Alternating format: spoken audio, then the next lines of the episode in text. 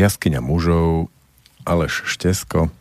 Mojím dnešným hostom je Andrej Karimov. Ahoj Andrej. Ahoj. Dnešná téma bude o stratených mužoch v dnešnom svete. O stratených malých chlapcoch, o stratených začínajúcich pubertiakoch, o stratených pubertiakoch, stratených mladých mužoch, mužov, mužov stredného veku a stratených deduškov. A rád by som túto tému rozobral tak slobodne, pomaly, voľne, ako nám to príde. Máme dve hodiny, to je veľa času. Tak poďme sa do toho pustiť. Kde sa berie to, že tí muži sa stratili a potom vo svojom živote nech sa majú akokoľvek, nie sú úplne schopní prežívať svoje šťastie?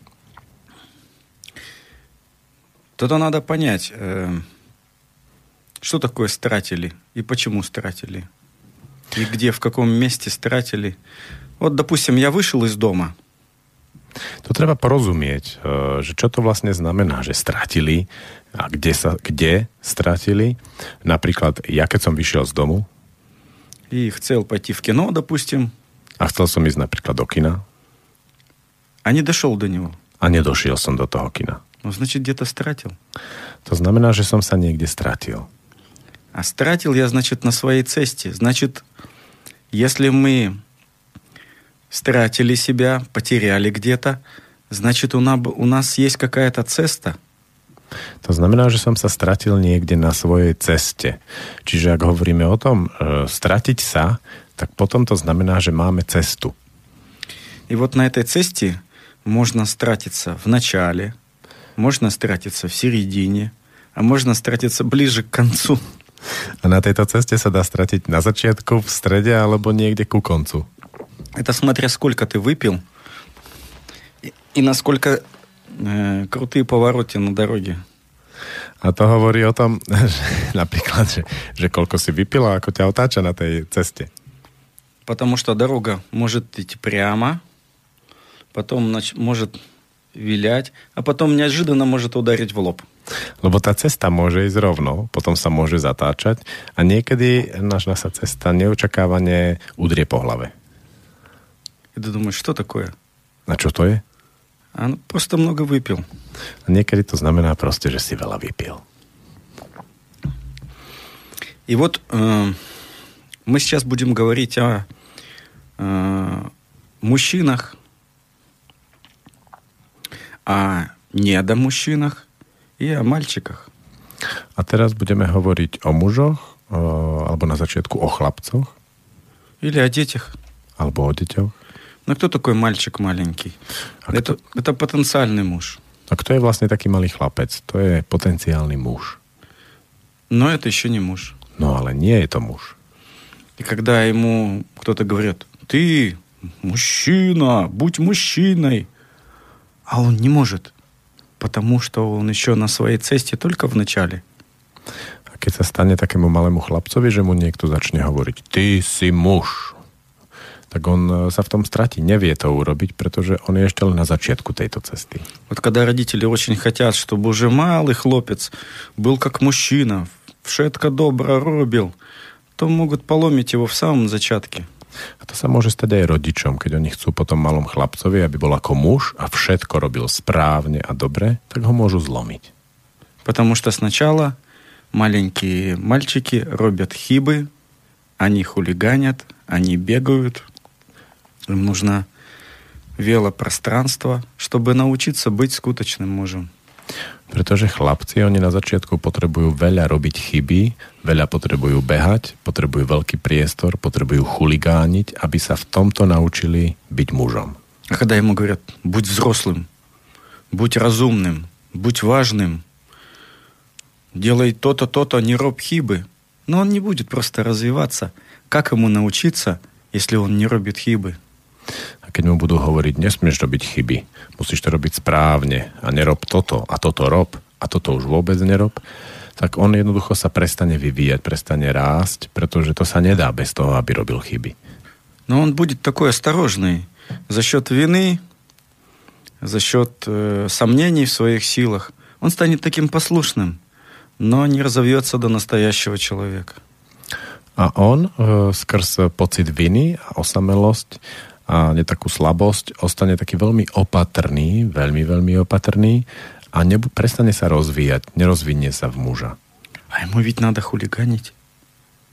Ему ведь надо robiť chyby. Jemu treba totiž to chuligániť a treba mu robiť chyby.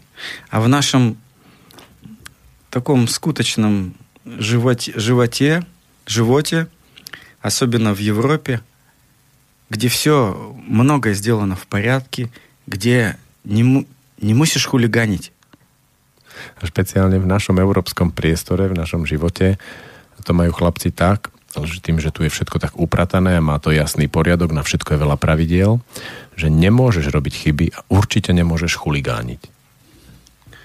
И тогда человека не развивается воля. Она у него замерзает. Стыд. Стыдно, студено, зимка для воли. И раз воли нет, человек не может обладать свободой. А раз он не обладает свободой, он не обладает своей личностью. A to sa potom stane tak, že skrz pocit viny prestane u ňoho sa vyvíjať vôľa, čiže je taký slabovôľny. Ako náhle je niekde pocit viny, tak je mu tam pre tú vôľu zima. A on e, potom ostane v tom, v tom e, takom slabom, malom. Ну и тогда нет никакой свободы, он не может ее взять. Мы говорим, свобода, у нас много свободы. Но где она свобода, когда даже маленьким детям не дают хулиганить? A potom sa tam stane tá vec so slobodou, že on nedokáže tú slobodu uchopiť, pretože nemá vôľu, bez vôle nemôže vojsť do slobody, nemôže chuligániť, tým pádom aká sloboda? Человек, который имеет настоящую свободу, он может уважать границы, и он может границы переходить, когда эти границы не совпадают с реальностью. A slobodný človek to robí tak, alebo potrebuje to robiť tak, že on rešpektuje hranice, ale v určitom momente, keď tá hranica nie je na správnom mieste, ju môže prekročiť. Так вроде бы свобода есть, а взять он ее не может. Takže v princípe, ako to malé dieťa má možnosť e, byť slobodné, ale nevie ju uchopiť. Нет, и взрослый, когда он вырастает потом, он не может быть свободным. Aha, a potom, keď vyrastie, ako v dospelý, už v žiadnom prípade nemôže byť slobodný. Потому что это возможность брать и возможность отдавать. Pretože v slobode je možnosť brať, ale aj dávať. И вот вырастает такой человек, европейский человек, европейский муж такой, который приходит ко мне, допустим, на семинары. Potom vyrastá taký muž, európsky muž, ktorý potom príde ku mne na seminár И он не может сказать «да», он сомневается, и не может сказать «нет», когда надо сказать «нет». a on nemôže povedať ani áno a nemôže povedať ani nie. Поэтому получается, что его границы переходят. A potom sa stáva, že tie jeho osobné hranice ľudia prechádzajú. Его научили с детства быть послушным, Totiž to naučili ho z detstva, aby počúval. научили быть толерантным. Naučili ho byť tolerantným. Но толеранция толерантности рознь. Ale je úplne, je to rôzne, keď je niekto tolerantný a toleruje. Толерантность настоящая – это когда ты понимаешь другого человека, другой национальности, другого возраста, другого пола. Когда ты его понимаешь, как будто входишь из него изнутри. A tá skutočná tolerancia je o tom, že ty rozumieš, iného, č- rozumieš eh, inému človeku, rozumieš jeho kultúre, jeho inej kultúre, jeho inej národnosti, vieš ísť zvnútra do toho človeka. Это говорит о психологической зрелости человека, когда человек может побывать в шкуре другого человека. A to hovorí o takej psychologickej zrelosti človeka, keď ty ako keby si dokázal byť v koži druhého človeka. А у нас толерантность э, понимают неправильно. Ale u nás sa tolerancia vníma ináč, nesprávne. Это когда к тебе залезают в карман, залезают ближе к телу, проходит какой-то человек в интимную зону, и у нас принято не говорить «нет». U nás sa tolerancia častejšie e, chápe skôr tak, že keď ti niekto lezie pod košelu v tvoje, do tvojej intimnej zóny, tak ty, nie, si, ty mu nemôžeš povedať nie. И вот эта невозможность повидать «нет», невозможность повидать «да», Это есть э, не свобода. A potom, keď vlastne je tam nie možnosť povedať nie, alebo nemožnosť povedať áno, tak to nie je v žiadnom prípade sloboda. И она начинается не вонку, она начинается внутри. Свобода не существует э, снаружи, она начинается внутри. A sloboda, rovnako ako nesloboda, tam nie je niekde vonku. Ona, to nie je niečo, čo sa dá vybojovať zbraňou. To je niečo, čo je vnútri. И правильное славянское слово «свобода» даже сильнее, чем слово «свобода» — это воля. A teraz to slovanské slovo sloboda je silnejšie ako vôľa. Нет, еще сильнее говорит это слово «свобода», только в славянском языке есть другое слово, еще более сильное, чем «свобода». Означает то же самое. Это воля. Aha, jasné, takže v slovanskom jazyku, v slovenskom jazyku toto je tiež dosť výrazné. Je tá uh, sloboda ešte silnejšie ako iné silné slovo, ktoré je vôľa a sú spojené. Да, означает тоже свободу, только более высокого порядка. A vôľa označuje tiež slobodu, ale takého vyššej úrovne. То же самое в итальянском языке волю и о волю. A podobne je to napríklad v taliančine. Означает просто «я chcem». A hovorí to o tom ja chcem. А я тоже. Я chcem, и я видим и респектуем другого человека. Je to o tom, že ja chcem, rešpektujem druhého človeka a vidím druhého človeka. Хочу что-то взять, Chcem niečo vziať, но я способен попросить. som schopný o to požiadať. В этом есть э, развитость человека. A v tomto je práve to, to rozvinutá osobnosť človeka. И вот родители, жесткие родители, а, допустим, сейчас очень много европейское правительство такое же, как, допустим, и в России. Это жесткие родители. A mnoho rodičov je ale v tomto veľmi prísnych. A aj európsky rodičia sú v tomto podobní ako ruskí rodičia. Не, правительство. Правительство. Влада. Aha, že oni vlastne uh, vládnu tým svojim, tým, rodič, tým svojim deťom. Нет, влада, государство. Country. Aha, čiže uh, myslíš ako krajina, ako, ako vláda, že to robí? Да. Но нет, а не то, что она Робби. Робби. A ona taká je, ako sa správa. Dá. Á, jasné. Čiže vláda, alebo tá spoločnosť, v ktorej žijeme, je veľmi podobná na veľmi prísneho rodiča. Так, так, Ага. так. А надо, чтобы м, у людей, особенно у детей, была возможность а, овладать этой волей. A je veľmi dôležité, špeciálne pri deťoch, aby oni mohli tú svoju vôľu používať a, a vládnuť svoje vôle. А чтобы могли и хулиганить, Aby mohli chuligániť и могли а, уважать других. a mohli na- aj e, s- začať si vážiť druhých. А у нас есть только один способ, который нам предлагают. Это страх. Нельзя так делать. A u nás je iba jeden taký spôsob, ako s nami pracujú, a to je vyvolávanie strachu, ktorým hovoria, nemôžeš urobiť toto. Ну да, не можешь. Мусишь почувать. А при čo to робиться, никто не знает. A tam je to, že nemôžeš robiť toto a musíš robiť hento. Ale prečo to tak je, to málo kedy sa s nami o tom niekto rozpráva. И маленький ребенок, он просто боится сделать хибу. A malý chlapec, keď to takto ako zažije, tak on jednoducho sa bojí urobiť chybu. И в этом его несчастье. А. Несчастье маленького хлопца. Takže nešťastie malého chlapca je v tom, že nemôže urobiť chybu. Да, что мусит быть послушным. Musí byť poslušný. А из послушных э, людей потом появляются преступники. A z poslušných ľudí sa potom stávajú e, zločinci. И как они становятся злочинцами? A ako sa nimi stávajú?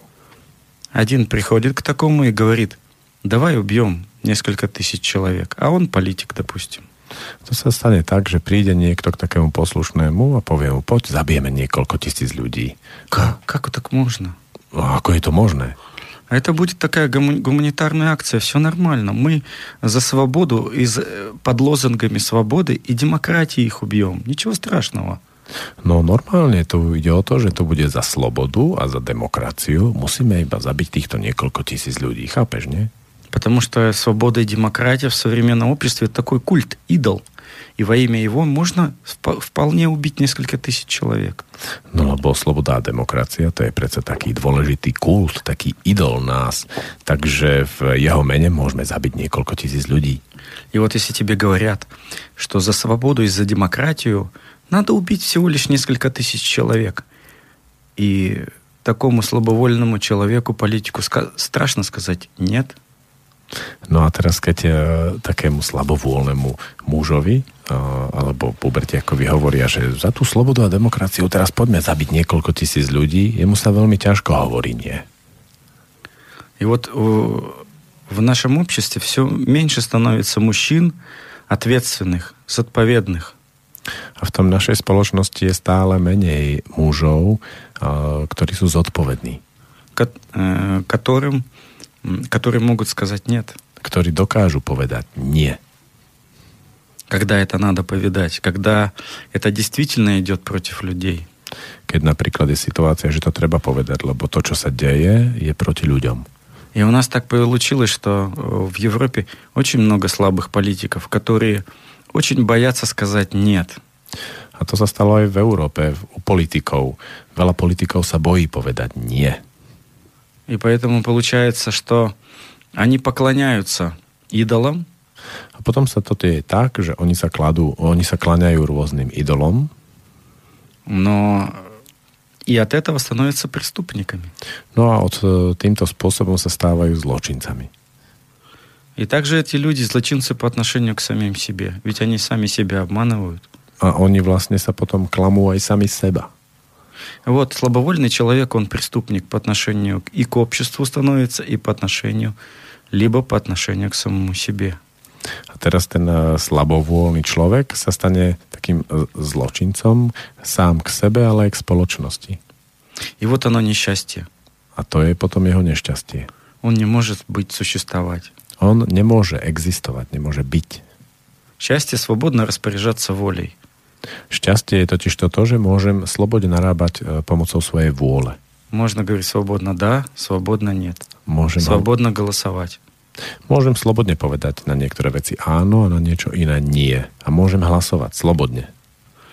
Потому что м, когда мы не свободны, нами манипулируют. Lebo základ našej neslobody je v tom, že s nami manipulujú. Ну, допустим, скажут, вы что, против демократии, что ли? Oni napríklad povedia, čo, vy ste proti demokracii? И мало кто скажет, да, а что это? Что вы за счет демократии хотите нам сказать? Málo kto totiž to nájde odvahu povedať. Jasné, áno. Čo nám chcete v mene demokracie povedať? Потому что нас манипулируют, говорят какие-то вещи, которые априори ничего уже не значат, являются простыми такими идеями, идолами, а люди боятся сказать, нет, нет, мы, конечно, за.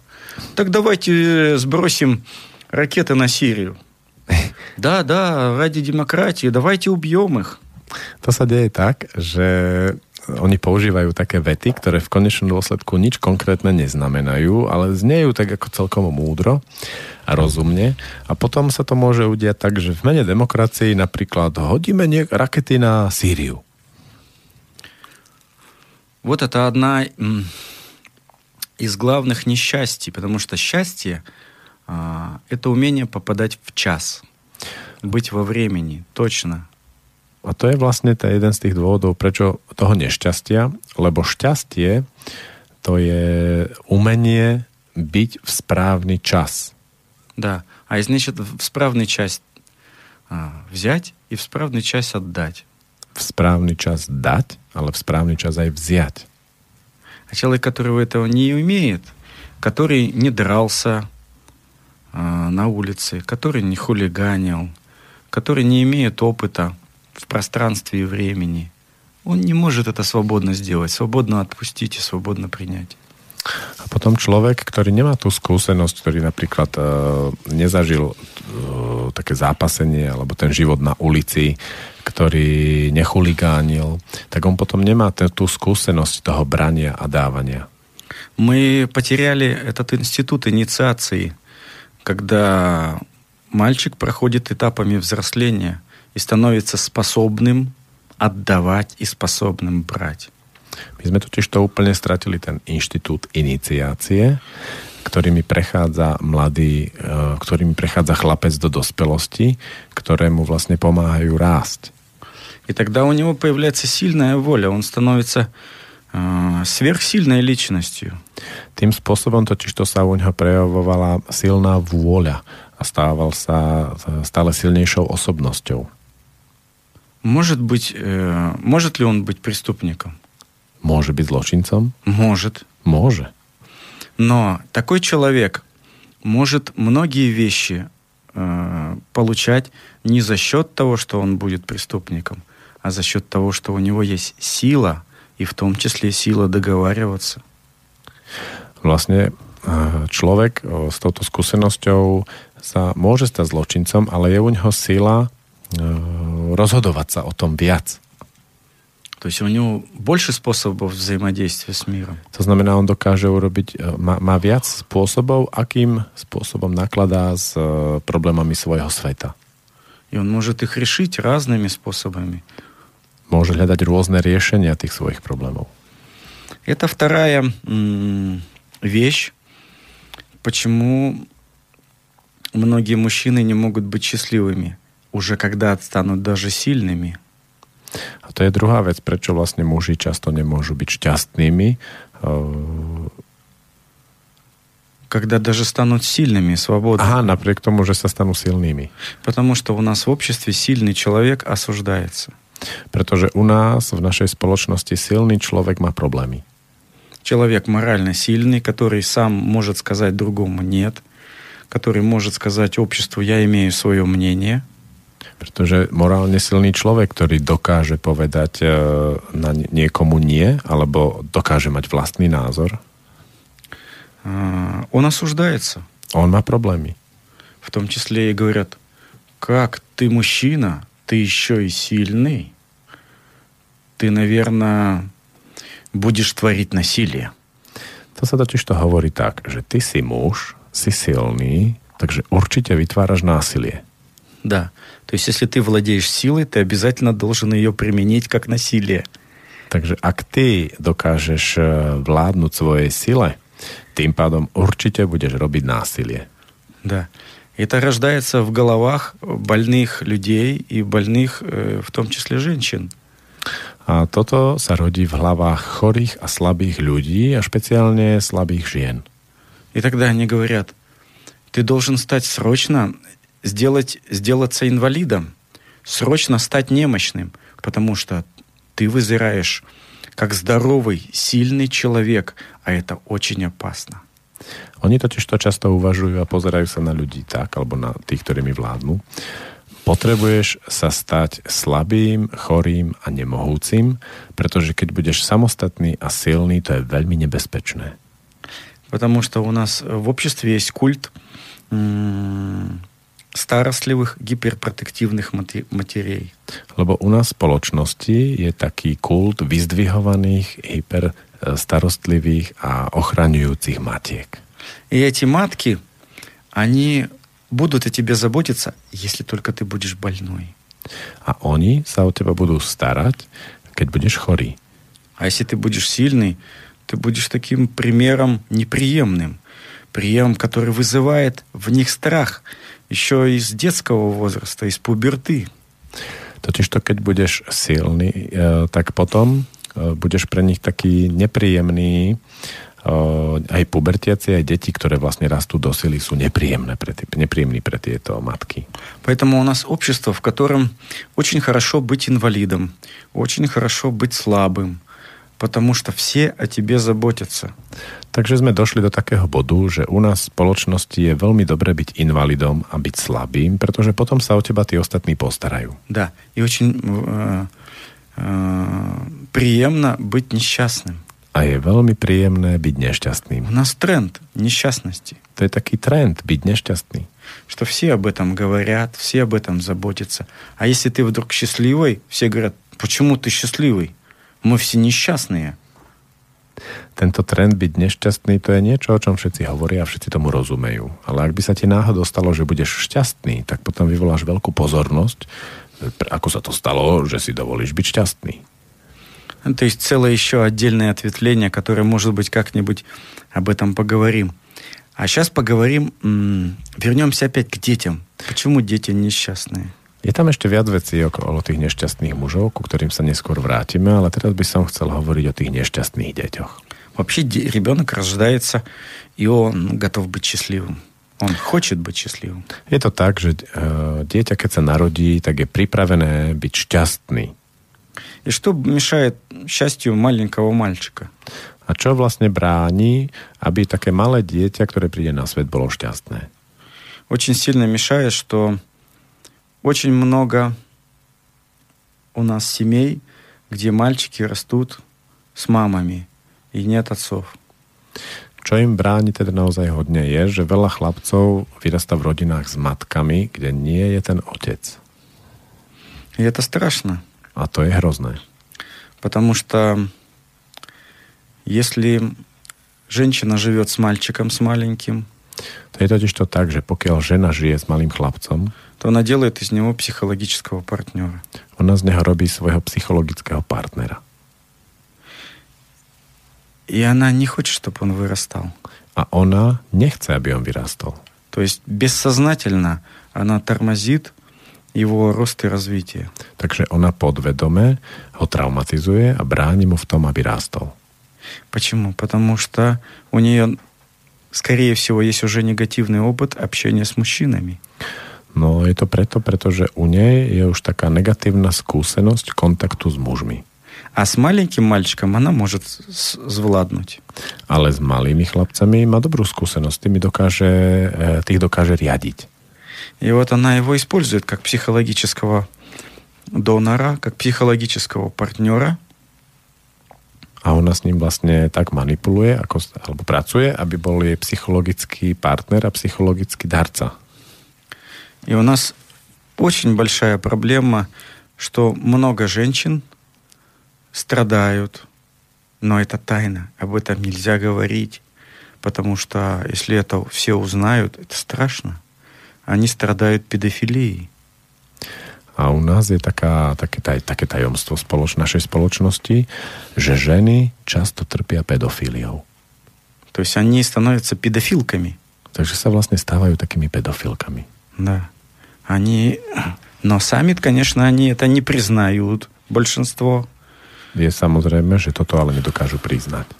Но дети являются их психологическими объектами. Конечно, до настоящего секса там не доходит, а есть а, перверсии секса. A tým pádom deti sa pre nich stávajú takými psychologickými sexuálnymi partnermi, aj keď reálne k, sexuálnemu, k sexu tam nedochádza. Je tam taký zvláštny perverzný vzťah. То же самое даже с собаками может. Вот э, женщина взяла себе собаку и ходит с ней. A to sa niekedy deje ale aj so psami. Napríklad žena vezme psa a chodí s ním. Čo тебе вравила? Иди направо, a teraz, poď sem. Teraz na tej prechádzke k nemu tak prehovára, že čo som ti vravela, poď sem, chod napravo. Да, но только жесткой интонацией. Вы можете узнать по интонации, по этой узнать. A to sa dá spoznať napríklad, ako znie tá intonácia, ktorou sa ona s tým psom rozpráva. Choď sem. Čo ty? Choď sem. Čo ty nerozumela? No. И так же самое происходит с детьми. И вы идете ли вы в супермаркет или Э, в кино или по улице вместе, вы видите, как мама ведет маленького мальчика, и она ему это выговаривает. A podobnú tú perverziu sa dá počuť aj keď e, napríklad ste v hypermarkete a počúvate, ako sa matka rozpráva s malým chlapcom. Она расправляет именно с этим повышенным тоном с ним. A to je trošku taký povýšená intonácia, zvyhnutý hlas? Это есть основа вот этого психологического вампиризма и этой де- э, материнской педофилии. A vlastne to je súčasť tej uh, uh, materinskej pedofílie, toho, toho, toho uh, psychologického upírizmu. И мальчику никуда не, не, невозможно от этого деться. A problém je v tom, že chlapec ako nemá ako z tohto uísť. А, А матка говорит, я тебя люблю, я все сделаю для тебя. A matka mu hovorí, ja ťa milujem, ja urobím pre teba všetko. Да, в шетку, только она не хочет его отпустить. A urobí pre ňoho všetko, akorát ho nechce od seba odputať. Потому что она его держит как свою вещь, как своего раба, как своего сексуального раба. A ona ho drží ako svoju vec pri sebe, ako svojho otroka, ako svojho sexuálneho otroka. И когда такая матка кричит на мальчика, это и есть э, явно такая замена секса, замена генитального секса, когда она кричит на него. A v takej situácii, keď sa ona na ňo rozčuluje a kričí, tak je to vlastne ako e, náhrada za ten sex. Да, то есть это как бы замена секса. To je proste taká náhrada toho sexu. Ну. Вот это несчастье маленьких мальчиков. Им никуда не убежать. Мама говорит, что она все сделает, лишь бы а подсозна- подсознательно, лишь бы он оставался ребенком. A e, tá matka vlastne, ona e, podvedome, hovor, ona tak hovorí, že ja urobím pre teba všetko a hlavne pre neho urobí všetko preto, aby on ostal stále dieťaťom. И ко мне приходят иногда на консуль- на консультации психологические мужчины, которым 40, 50, иногда 60 лет. И они говорят, что нам делать с нашей матерью? Она постоянно требует к себе внимания, чтобы мы ей звонили, приходили. И эти мужчины живут с матерью, которой 60, 70, 80 лет, и она до сих пор их не отпустила. A ku mne na konzultácie chodia vlastne takí 40, 50, 60 roční muži, ktorí žijú s matkou, ktorá má e, tých 20 rokov navyše a oni hovoria, že čo mám robiť s mojou matkou? Ona neustále chce, aby som jej stále telefonovala, všetko hlásil. Да. И если они пытались в своей жизни когда-нибудь жениться, то это потом матка расстраивала, так все делала, чтобы они с женой не жили. A keď e, mali v živote obdobie, že sa chceli e, s nejakou ženou mať svadbu, tak tá matka urobila všetko preto, aby to nevyšlo. И как они говорили, что женщин у тебя может быть много, а мама у тебя всегда будет только одна. Не забывай, сынок. Aho, taký typický výrok týchto matiek je, žien môžeš mať veľa, ale matka je iba jedna. Nezabudni na to, synček. Конечно, матки это не такие какие-то злые э, сущности из потустороннего мира. Они тоже откуда-то взялись.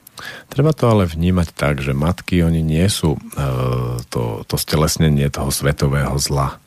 Im sa to proste tiež tak prihodilo a stalo sa im to od niekiaľ. Но сейчас мы говорим о мальчиках, A teraz hovoríme o chlapcoch. что э, мальчику по сравнению со взрослой женщиной из ее рук просто этому мальчику никуда не деться. Еще один раз. Но взрослая женщина гораздо сильнее маленького мальчика. Čiže ide o to, že dospelá žena je oveľa silnejšie ako chlapec. Психологически Психологи- сильнее и физически сильнее. Psychologicky a v tomto veku dokonca aj fyzicky silnejšia. И поэтому ему никуда не деться. A preto nemá ako by sa vyvliekol z tohto. И тогда его психологические структуры а, и физические не развиваются нормально. И он ст- э, становится недоразвитым человеком. No a v tejto situácii on psychologicky a fyziologicky sa nerozvíja normálne a ostane takým nerozvitým. Но вот будем... Вообще организм очень сильно сопротивляется, он хочет жить. No organizmus, on sa veľmi silno bráni, on totiž to chce život a chce žiť. Но вот представьте, что удалось этому маленькому мальчику как-то из этого выбраться, из этого психологического вампиризма, из женской педофилии. Все-таки ему как-то удалось дожить до пуберты. И он захотел, ну, чувствовать, что хочет быть пубертяком. No a teraz si predstavme toho malého chlapca, ktorý žije v, tej, v tom psychologickom, o, ako tá psychologický e, darca s tým upírom a v tom perverznom vzťahu s tou svojou matkou, ale zrazu príde puberta, kde ho volá život. On chce žiť. И, э, в принципе, а, это еще один способ уйти от матки, если она сможет отпустить. A je tu jeden spôsob a to je, že on ujde od tej matky, ak ho matka dokáže pustiť. Но общество у нас тоже не готово. Ale spoločnosť je v tomto tiež nepripravená. Вот смотрите, мальчику а, в пубертатном периоде очень важно много цистовать. Napríklad e, pubertiak, chlapec, on v puberte potrebuje veľa cestovať. А, много разных вещей пробовать. Он потребует выскушать много вещей. Много вещей делать руками. Он потребует много pracować руками. Проверить свои силы и силы других. Потребует выскушать свои властные силы, а выскушать свои силы остальных. А у нас как в европейских законах написано, что до 18 лет ты не можешь без родителей оставаться один.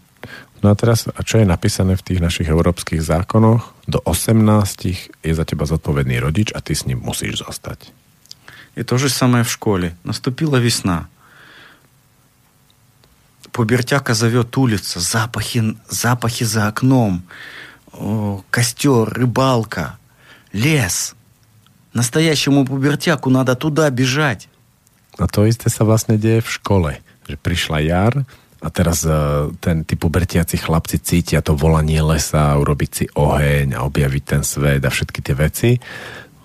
А ему говорят, мусишь почувать. A jemu hovoria, musíš počúvať. Сидь- сиди ровно, Seď ровno. не гибайся. Nehyb sa. А для пубертяка, которому нужно больше двигаться, это связано с развитием его психики, э, развитием его тела, развитием его мозга. А ему говорят, не гибся. A teraz si predstavte to dieťa, toho začínajúceho pubertiaka, ktorému sa treba veľa hýbať. A to je spojené s rozvitím jeho, vnú, jeho psychiky, z jeho tela, jeho mozgu. A jemu oni hovoria, že nie, tu budeš sedieť a nehyb sa. И тогда он начинает болеть. A vtedy začína chorľavieť. И вы видите, что а, те дети, которые очень много времени проводят в школе, они имеют проблемы телесно и ментально. A to vidno aj na tých deťoch, ktoré naozaj sa venujú poctivo veľa času škole, že oni začnú mať problémy telesné, ale aj mentálne. Это проблемы с, с разными проблемами позвоночника, сколиозы всякие, артрозы, там, лордозы, что только там нет. To sú rôzne problémy s chrbticou, s klbami. И вот пубертяку, которому нужно преодолевать пространство для того, чтобы а, больше скусить мир, pubertia, ktorý, pot- познать его границы, ему заставляют сидеть в закрытом помещении. a pubertiak, ktorý naopak potrebuje väčší priestor, ako mal dovteraz, potrebuje spoznávať svet, tak oni ho nutia niekde sedieť a počúvať. Так это же абсолютно несчастье. Tak toto je totálne nešťastie. Другое несчастье мальчика, когда его в 6 лет отдают в школу. Nešťastie je, že on má 6 a ide do školy. И он уже может быть в 7, в 7 хорошо. А, В 6 может быть рановато, в 7 хорошо идти мальчику до школы. Ako 7-ročný už môže byť celkom dobré, že ide do školy, a ako 6-ročný to je ešte rozdiel. Ну и вот он, но он все-таки хочет учиться. E, chce sa učiť, Но когда он приходит в класс, он встречается с девочками того же возраста, что и он. a on príde do triedy, chce sa učiť, ale stretáva sa tam s dievčatami, ktoré sú rovnako staré ako on. А это же для мальчика несчастье. A to je pre chlapca nešťastie. Но он еще не знает об этом. Ale on o tom nevie. Он еще не знает о том, что девочки э, будут считать мальчиков дебилами. On ešte nevie o tom, že dievčatá ho čoskoro začnú považovať za debila. Не только его, но всех мальчиков. A nie iba jeho, ale všetkých chlapcov. Тех, которые не pохожи на девочек. Tí, ktorí nie sú podobní na dievčatá. Те, которые непослушные. Tí, ktorí sú neposlušní. А почему? Prečo? Потому что мозг и структуры мозга у мальчиков развиваются на два года позднее, чем у девочек. A to je dané tým, že štruktúra mozgu chlapca sa rozvíja iným spôsobom. A je to v tých školských zručnostiach dva roky až po dievčatách. ну и не только мозга, и всего тела. То есть мальчики а, объективно отстают в развитии, что потом они догоняют, но вначале они отстают от девочек на два года. A to nie je dané len rozvojom tela, rozvojom mozgu, ale rozvojom celého tela. A chlapci to potom neskôr dobehnú, ale na začiatku školskej dochádzky je ten rozdiel až 2 roky. И вот мы такие все умные. Есть даже такая передача «Свободный веселец». Есть у нас целая влада. Но мы такие взрослые дураки абсолютные. Že my sme takí múdri, že máme tu slobodný vysielač, máme vládu a rôzne iné také ako múdre inštitúcie, ale v tomto sme úplní hlupáci. То есть мы садим э, одинакового возрасте девочек и мальчиков. My sme schopní dať uh, dievčatá a chlapcov rovnakého veku do Да. triedy, Хотя давно наука знает, что они не равны в, в своем развитии. napriek tomu, že vedecky je uh, jasné, že oni nie sú rovnakí vo svojom rozvoji. Так э, кто дебилы? Мальчики в, т- в этой треде? Или взрослые, которые это придумали? Takže kto je tu vlastne debil? Tí chlapci, ktorí prídu do tej triedy, alebo tí dospelí, ktorí toto vymysleli? Раньше, когда еще сто лет назад мальчиков и девочек воспитывали в это отдельно. У них э, были школы раздельные для мальчиков и для девочек.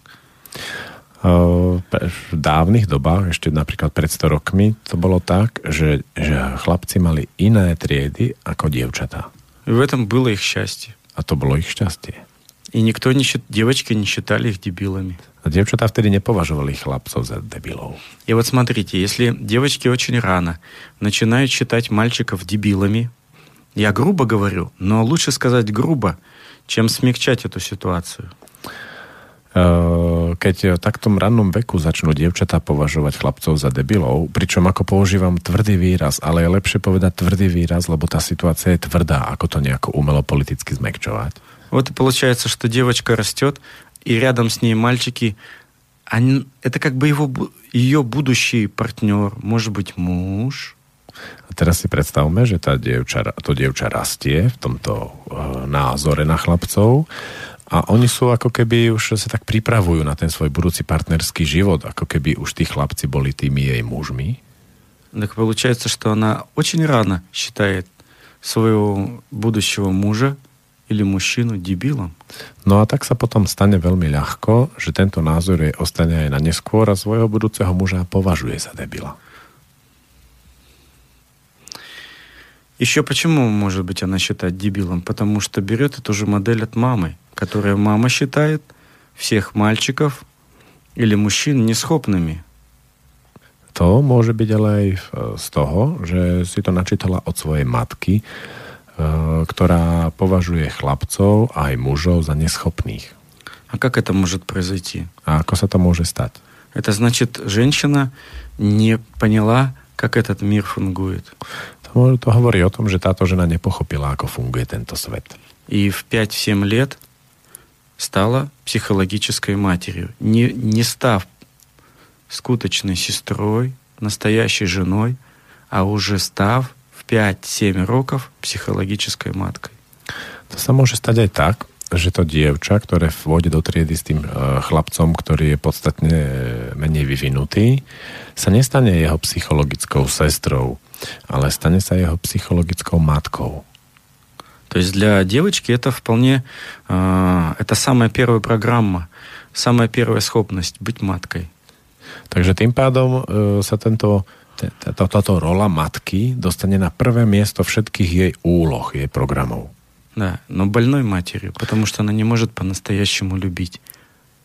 Len e, problém je v tom, že v tomto veku sa oni stane, ona stane takou chorou matkou, pretože ona nedokáže e, naplno ľúbiť. Потому что настоящая любовь это умение отпускать.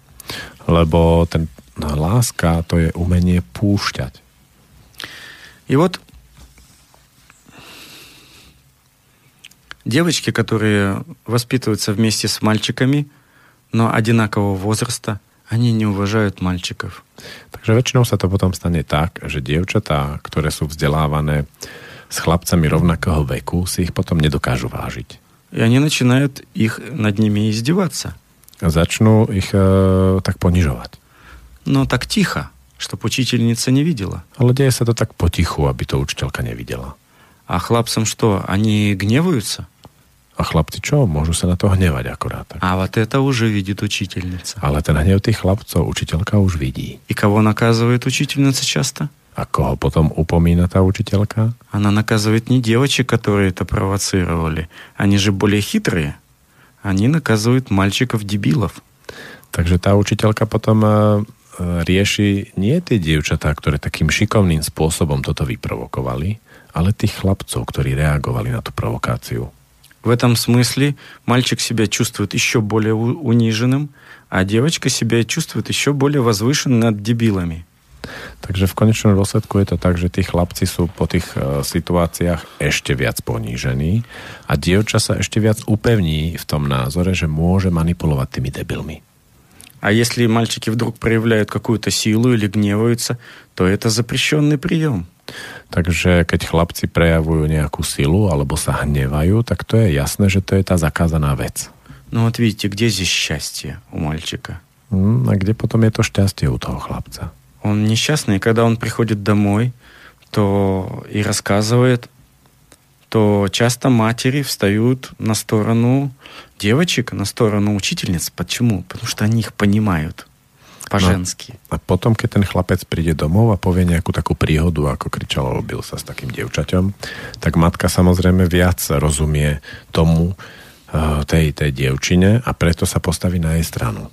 Но даже если она встанет на сторону мальчика, ведь задача не встать на чью-то сторону, а задача прояснить вот эту всю манипуляцию, чтобы это не работало с No niekedy sa stane, že sa aj postaví na stranu toho chlapca, ale to je tiež zle, pretože tam je úloha nie postaviť sa na niekoho stranu, ale prejasniť celú tú situáciu s tou manipuláciou.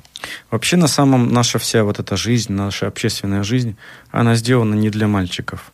Это прямой путь убийства, убийства мужчины. A celý ten život detí, ako je zorganizovaný, tak ten e, vôbec nejakým spôsobom neprospieva chlapcom. On je urobený tak, že jediným výsledkom môže byť taký ubitý chlapec. То есть ни в одном возрасте ничего доброго общество для мальчиков не сделало. Ani v jednom veku je, uh, tá spoločnosť pre chlapcov teraz nerobí nič dobré. Ani v jednom veku tých chlapcov. Потому что ничего не понимают о развитии мужчины, о его проходе возрастных этапов. Pretože spoločnosť vôbec nechápe, ako fungujú tie rozvojové fázy chlapca, čo tam tí chlapci potrebujú a ako prebiehajú tie iniciácie medzi tým. Ну давайте будем опять дальше про несчастье мальчиков, раз мы с- сегодня про несчастье разговариваем. Вот, потому что счастье это убежать из дома. Tak dáme si ešte trošku nešťastia tých chlapcov. Šťastie je o tom odísť z domu. Да. Так, чтобы тебя не нашли. Tak, Ты не погиб. tak, aby ťa nenašli a zároveň si nezomrel. Это счастье. Так вот, э, несчастье мальчика, что он с самого детства контактирует только с женщинами. Часто. Nešťastie môže byť v tom, že chlapec sa od detstva kontaktuje väčšinou iba so ženami. А как женщины к- коммуницируют, как они общаются с мальчиками? A ako ženy sa komunikujú a ľudsky stretávajú s chlapcami. Потому что мальчики совсем работ, э, коммуник- коммуникуют. Принцип общения мужского совсем другой, нежели женский. Tam je problém v tom, že ženy komunikujú úplne iným spôsobom, ako komunikujú muži. И вот э, уже маленькая девочка, она готова поговорить с учительницей или готова поговорить с мамой о, о проблемах, о вопросах. Она готова с ней порасправить. А мальчик нет. Ono je to tak, že už malé dievča je v podstate psychologicky pripravené normálne ako seberovne komunikovať s učiteľkou alebo s mamou o problémoch a riešiť ich. А Ale, мужская, chl- ale chlapec nie. мужская коммуникация другая. Mužská komunikácia funguje iným spôsobom. Мама хочет что-то сказать мальчику, она сказала, и уже на третьей секунде он все понял. Teraz to funguje tak, že mama chce niečo povedať chlapcovi, on sa na ňu pozrie a už po troch sekundách je mu úplne jasné, o čo ide. Нет, она же будет с ним разговаривать 10, 15 минут, 30 минут, 40 минут, час. Ale ona pokračuje v tej komunikácii a rozpráva sa s ním 10, 20, 30 minút, niekedy hodinu. А для мальчика это насилие, психологическое насилие. A, a pre toho chlapca je toto silné uh, psychologické násilie. Вообще разговор мальчика с женщиной дольше э, пяти минут это насилие. Takže rozhovor uh, chlapca so ženou, ktorý má dlhšie ako 5 minút, tak je násilie. Если это не какая-то коммуникация, где они оба говорят и что-то предлагают.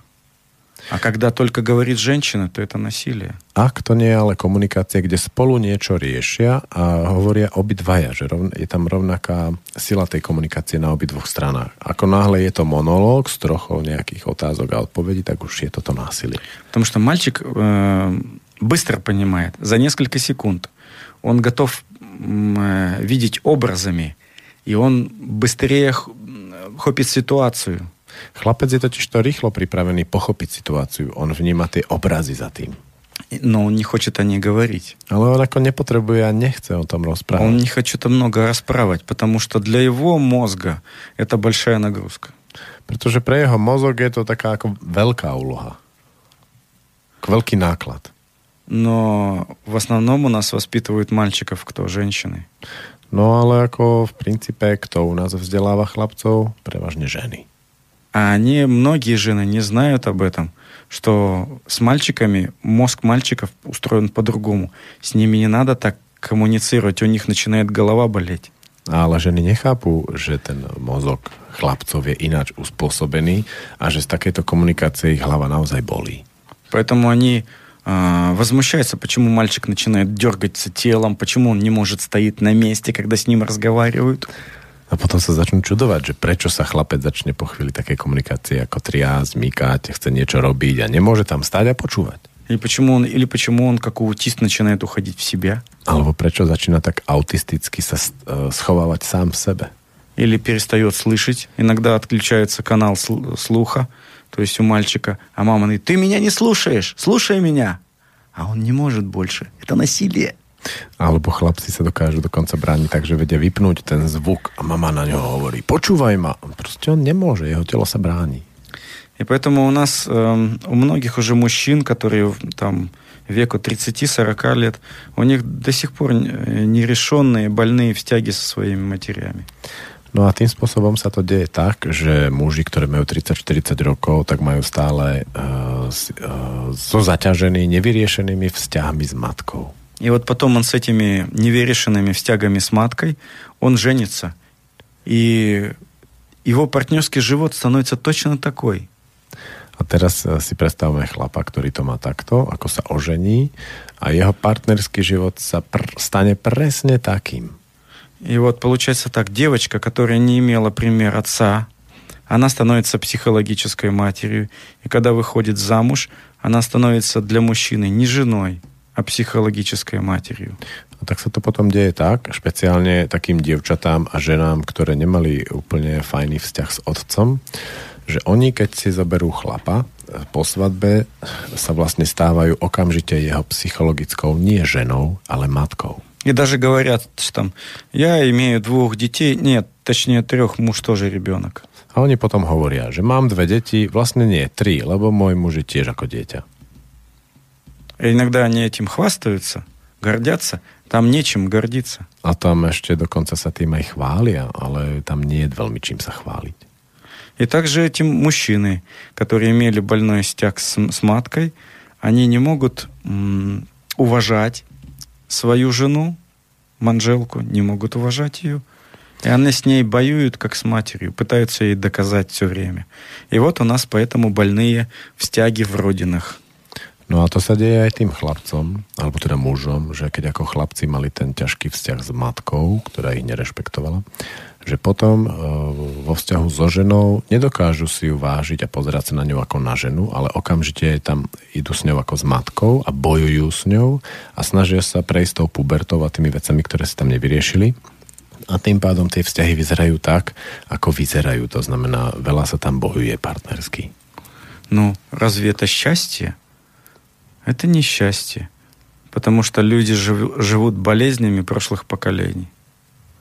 Takže potom, keď ako máme nejakú predstavu o šťastí, tak často v dnešnej dobe to funguje ako nešťastie, lebo si prenášame z generácií určitú záťaž a nejakú predstavu o tom, ako by to malo fungovať. Иногда, ну, мы живем как все. Как все, это значит, что, плохо, несчастно. No a niekedy taká odpoveď na otázku, ako sa máš, môže byť, no tak my žijeme tak ako všetci. Ale čo to znamená? Znamená to, že zle. Потому что больше 90% жу- людей живут в несчастных стягах. No alebo viac ako 90% ľudí žije v nešťastných vzťahoch. Когда их спросишь, они говорят, нет, у нас все нормально. Мы, у нас есть где жить, у нас есть в холодильнике еда. A oni potom hovoria, nie, u nás je všetko v poriadku, máme kde žiť, máme strechu nad hlavou, máme v chladničke jedlo, Да, только счастья нет. akorát nemáme šťastie. Что с мальчиками еще дальше? Вот смотрите, я говорю, что с мальчиками не надо много разговаривать, с ними надо больше делать вместе. No čo s chlapcami? Hej? Ja hovorím, že s chlapcami sa netreba až tak veľa rozprávať, s nimi treba hlavne robiť. И вот еще одно счастье, которое постоянно уходит от мальчиков. Ešte je tu jedno šťastie, ktoré uteká chlapcom. В наших школах после 7 лет, а это важно для 7-12 лет, нет мало очень классов, где мальчики бы работали руками. V našich školách je veľmi málo takých tried, kde by chlapci mohli robiť rukami. И это не значит вырезать из бумаги и клеить клеем. To ale neznamená uh, vy, uh, urobiť niečo z papiera. Да. Потому что я сейчас смотрел вот в России школы, у них сейчас такие трудовые обучения. Мальчики и девочки клеют что-то вместе и из папира, из, из э, текстиля. Но для мальчика очень важно работать с деревом. Очень важно начать работать с металлом. I v tých ručných prácach totiž to často je to tak, že tí chlapci a dievčatá spolu robia niečo z papiera a z textilu, lepia a podobne, ale pre chlapca je veľmi dôležité, aby pracoval s drevom alebo so železom. Потому что это мечта каждого мальчика освоить технологии родной культуры. Они прямо чувствуют, это прямо вот мужское. Oni totiž to veľmi potrebujú si osvojiť technológiu svoje, svojej kultúry rodovej a oni na to čakajú, Все на то. Даже просто взять нож и постругать палку для парня очень важно.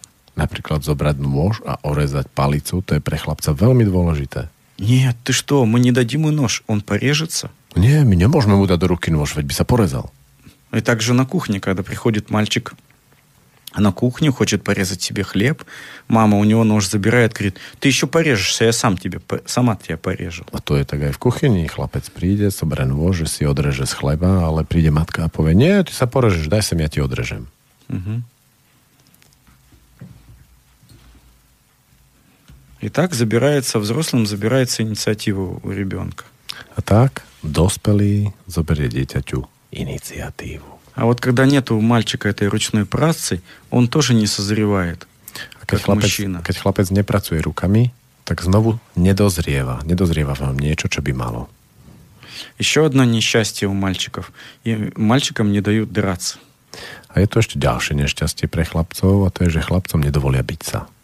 А мальчики, когда они бьются, из них потом вырастают конфликтные и истеричные личности. A chlapci, keď sa nemôžu byť, tak potom z nich vyrastú konfliktné historické bytosti, hysterické bytosti. Ведь когда мальчик за- э, работает с борьбой, дерется, он учится работать с силой. И потом у него он меньше будет конфликтовать, он будет в жизни спокойным человеком. A keď chlapec e, sa bije a pracuje so silou, učí sa robiť so silou, tak potom neskôr v budúcom živote s tou silou pracovať vie a bude menej konfliktný. Да, менее конфликта, он будет легко. У него будет способ решить силой, но он будет решать по-другому, потому что он спокойный. A to súvisí s tým, že on síce má tú schopnosť e, pracovať so silou, dokonca aj fyzickou, lebo to dokáže, ale bude robiť iným spôsobom. Nebude na tom vysieť. Вот я у бабушек спрашивал, и они мне такое сказали, что э, парня, который не дрался на кулачных боях, девушки не рассматривали э, как будущего жениха. Они даже на него внимания не обращали. Ja keď som sa rozprával s, s, so starenkami, tak oni mi hovorievali. U nás, keď sa nejaký chlapec nezúčastňoval na pestných súbojoch, tak dievčatá na ňo vôbec nepozerali a nepovažovali ho za svojho potenciálneho budúceho partnera. Потому что кто такой тот, кто не умеет драться? Это значит тот, кто не может постоять за себя, не может постоять за свою семью и за свою родину, отечество. Lebo kto je ten, ktorý sa nedokáže byť? To je ten, kto sa nedokáže postaviť za seba, за свою родину, за свою спoločnosť. И этот человек, который в любом месте контакта может найти конфликт. A to potom je človek, ktorý v ľubovoľnom mieste komunikácie môže z neho urobiť konflikt, pohádať sa. И может тут же уробить истерику. Môže urobiť hystériu. И тогда не может ничего решиться. A v tej situácii, v konflikte alebo v hystérii sa nedá nič riešiť. А у нас как говорят? Женщины, учительницы, мамы говорят мальчикам женскую модель. Зачем вам драться? Вы же интеллигентные люди. Договоритесь между собой словами. A nám sa to skôr deje tak matkám aj tým učiteľkám, že oni chlapcov učia ten ženský model riešenia problémov. Na čo sa budete byť a hádať? Vy ste inteligentní, vy sa môžete dohodnúť. А во многих драках между мальчиками вообще нет конфликта никакого. То есть там нет такого специального конфликта. Дело в том, что мальчикам нужен физический контакт на уровне тела, на уровне борьбы и на уровне боя. Они через это нормально растут. Их психофизиология растет нормально. No ono je to totiž tak, že v mnohých tých chlapčenských súbojoch ktoré môžu vyzerať aj celkom ostro, nie je, skutočný, nie je tam skutočný konflikt. Je to proste tak, že chlapci na svoj normálny psychologický a fyziologický vývoj potrebujú uh, fyzický kontakt. A to aj cez bytku. A вот кому запрещали драться? Komu zakázali byť sa? Он, и он слабый. A on je slabý. Он может стать э, садистом. Sa stáva sadistom. И тогда уже он будет бить слабых, когда приходит к нему, бояться сильных и бить слабых, когда приходит такой момент. A ten sadista to je vlastne človek, ktorý vyhľadáva, ktorý, ktorý bije slabších, pretože sa bojí bojovať so sebe rovnými. И тогда вы видите, что происходит. Пубертяки снимают на видео ролики, где они избивают более слабых, или животных, или детей, или ровесников, нападают все вместе. A potom sa to môže udiať v dnešnej dobe tak, že vidíte také videá, ktoré, zavešajú, ktoré, vešajú, ktoré zverejňujú pubertiaci, ako bijú alebo ubližujú zvieratám alebo slabším deťom. Кто эти дети? Которые, кто, кто и эти люди, садисты? Кто они? A kto sú vlastne títo sadisti? Это те, которых а, воспитывали а, старостливые матки, которым не разрешали физически драться общаться с, со своими ровесниками. И они жаждут этого общения, только теперь уже в извращенном виде.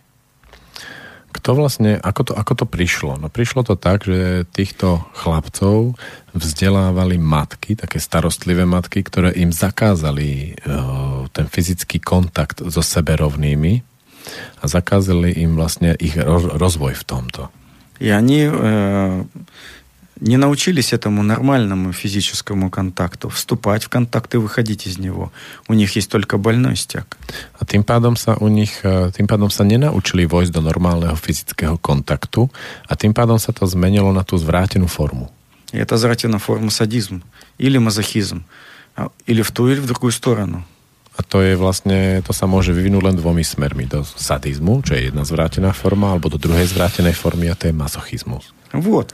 То есть детям, если запрещать детям драться, а точнее не давать им возможности это реализовать, No a to tak je, keď deti nemajú možnosť realizovať tú svoju potrebu fyzického kontaktu v boji. Они тогда эти дети скрывают это. Дети to potom začnú skrývať.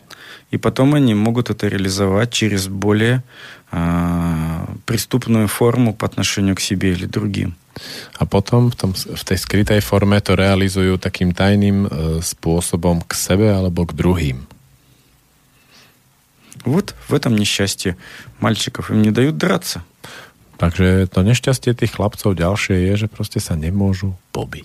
А в традиции раньше всегда это было. Ну, были, ale- были бои, были запасы на праздники. Мы В тра- все это стратили. V tradícii ale toto bývalo.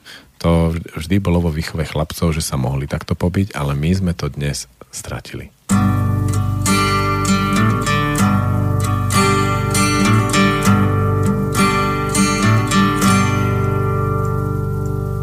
Opriš sa o mňa, bude ti dobré, svet bude krásny a nebo modré.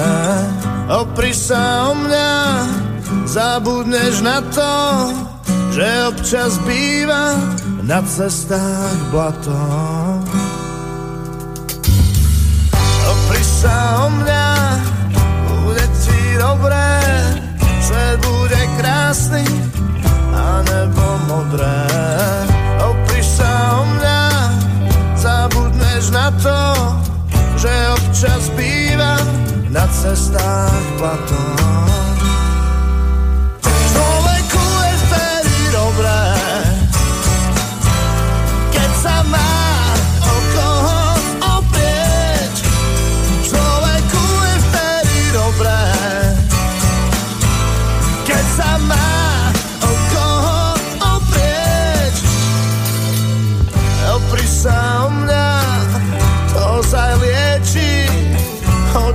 Seba všetky zlé veci.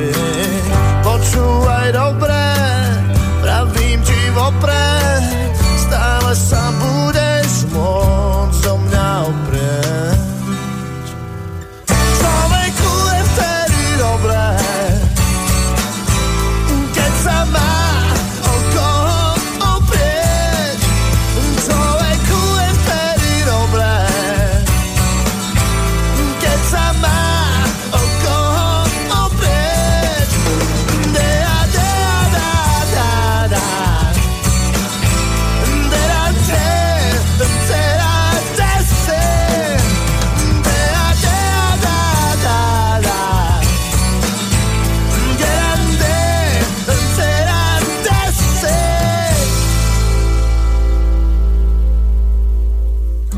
Opriš sa o mňa, bude ti dobré, svet bude krásny a nebo modré.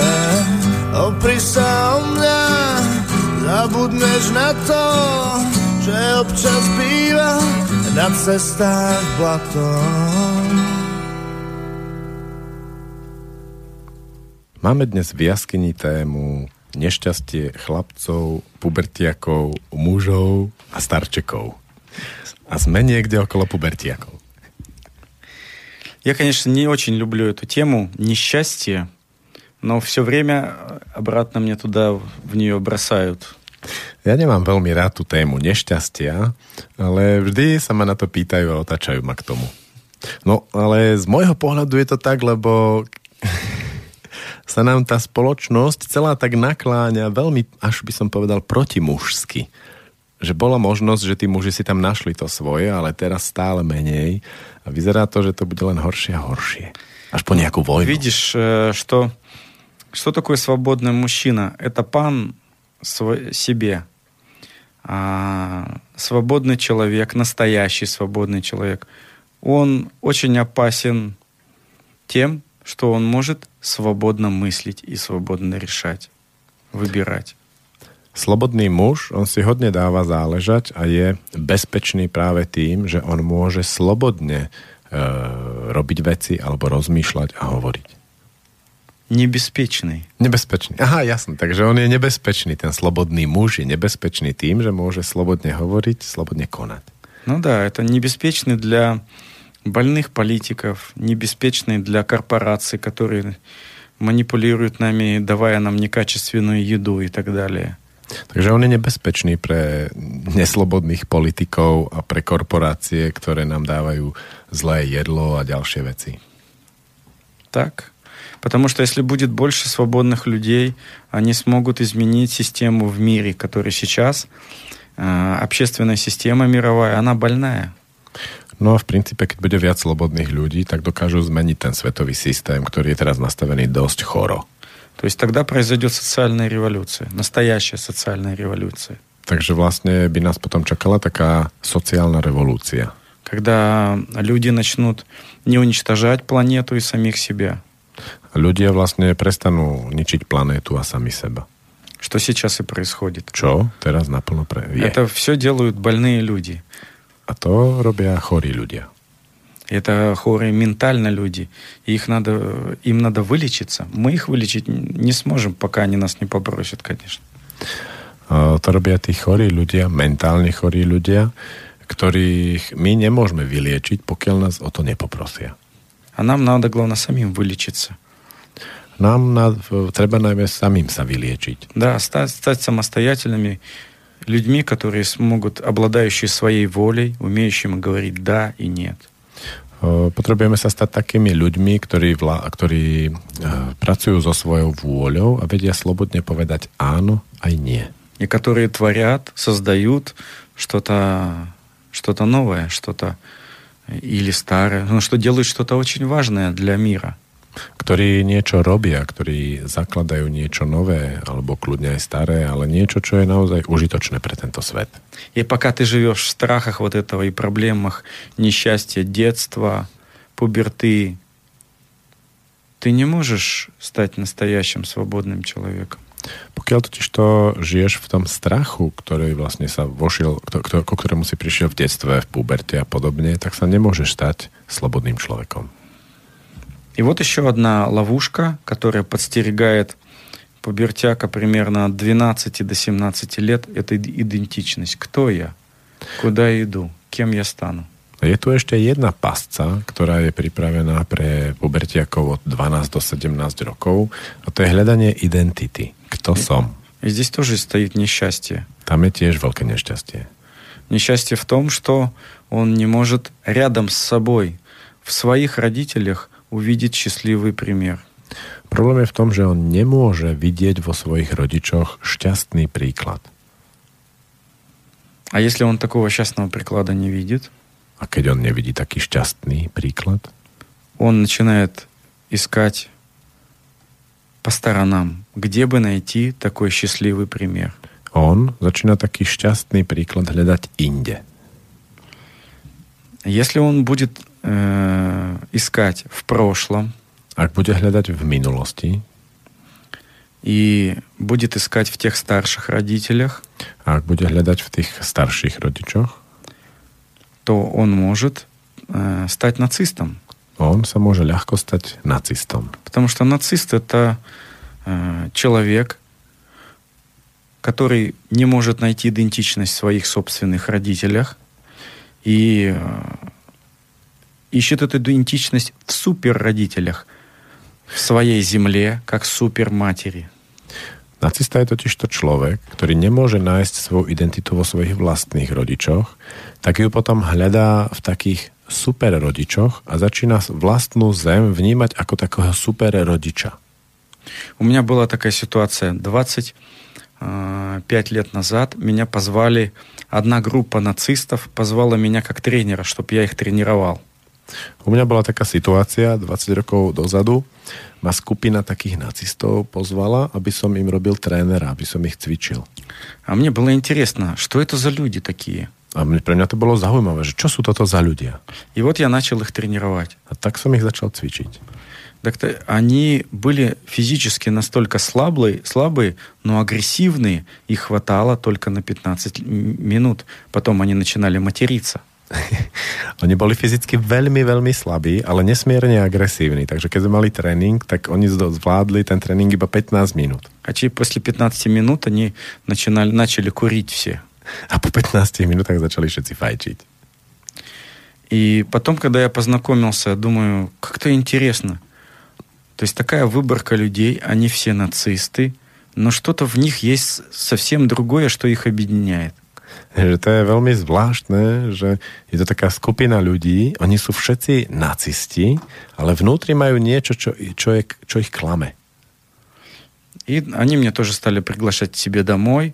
Я не, не стал с ними вместе ни нацистом, просто был их тренером. Они мне платили деньги, мне деньги были нужны. A ja e, začali ma treba pozývať k sebe domov. Ja som sa nestal nacistom, ale oni mi normálne platili a peniaze mi bolo treba. Да, я, мне было 25 лет, ой, 20 лет было. И что я увидел во многих семьях, я у них побывал. A mne bolo nejakých 20-25 rokov a ako som chodil po tých rodinách, tak som tam uvidel niektoré veci. Они, у них очень больной, э, больной, больная связь с, мати, с матерями. У всех этих парней, которым было от 16 до 20 лет, у них всех была больная связь с матерями. Čo bolo zaujímavé na týchto nacistoch, že u nich e, bol veľmi problematický vzťah s matkou. Oni mali od 16 do 20 rokov. Все они, у- все их матки очень их любили и буквально прислуживали им как слуги. Všetky tie matky ich nesmierne milovali a doslova ich obsluhovali a pracovali pre nich ako slúžky. А эти парни их ненавидели.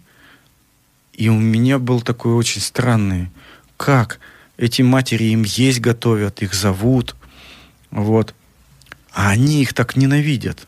A títo mladí nacisti tie matky nenávideli, neznášali ich. A u mňa bola taká otázka, ako je to možné? Tie matky ich tak milujú, všetko pre nich urobia a oni ich tak neznášajú. И потом я вспомнил про свою мать. Она тоже так старалась быть для меня слугой, а я хотел побыстрее убежать в город учиться. A ja som si potom uvedomil, že aj s mojou matkou je to tak, že ona chce byť pre mňa takou slúžkou, ale ja už chcem ujsť do mesta a žiť svoj život. И вот этот нацизм, это же любовь, э, такая больная любовь к родине. A ten nacizmus, som si uvedomil, že nacizmus je taká chorá láska k uh, vlasti. Когда и у многих нацистов больны, боль- э, больной, с- с- больная встях с их матками, Keď u nacistov je vlastne chorý vzťah s matkami. в чем он, в чем он, и тогда вот эти парни, они взяли родину как гипермать, то есть более old mother, более старшую мать. A títo nacisti, vlastne títo pubertiaci, oni poňali svoju rodinu ako takú prastarú mať, и в которой нашли пример идентичности. Вот она сильная, потому что моя матка не сильная, она мне просто слуга. a našli vlastne tam tú silu tej, tej e, super starej matere, ako keby v tej vlasti a videli tam, že ona je silná, alebo si tak t- považovali ju, že ona je silná a moja vlastná matka nie je silná. To je iba nejaká moja slúžka. И вот этот образ страны, образ прошлого, как великой, сильной матери, которой надо поклоняться. A takto vznikol u nich ten obraz tej e, vlasti ako silnej starej matky z dávnych časov, ktorej sa treba pokloniť a slúžiť. Поэтому они поклоняются всему старому, все- вс- со своей родной земли, но поклоняются этому э, как больные. A preto oni vlastne majú v úcte a kláňajú sa všetkému tomu starému, e, ale kláňajú sa tomu takým chorým spôsobom. Поэтому это все обряды и культы, связанные с кровью, с огнем, потому что это все связано с культурой и со старой, м, и с культурой как великой матерью. A to sú potom aj všetky tie násilné obrady s krvou alebo s ohňom, kde všetci vnímajú tú e, vec, ku ktorej sa kláňajú, ako takú tú starú, silnú mať, vlast. А почему это произошло? A ako sa to stalo? Prečo sa to stalo? Потому что их собственные родители, как правило, у многих был отец-алкоголик, а мать такая э, сильная слуга, которая ухаживала за всеми.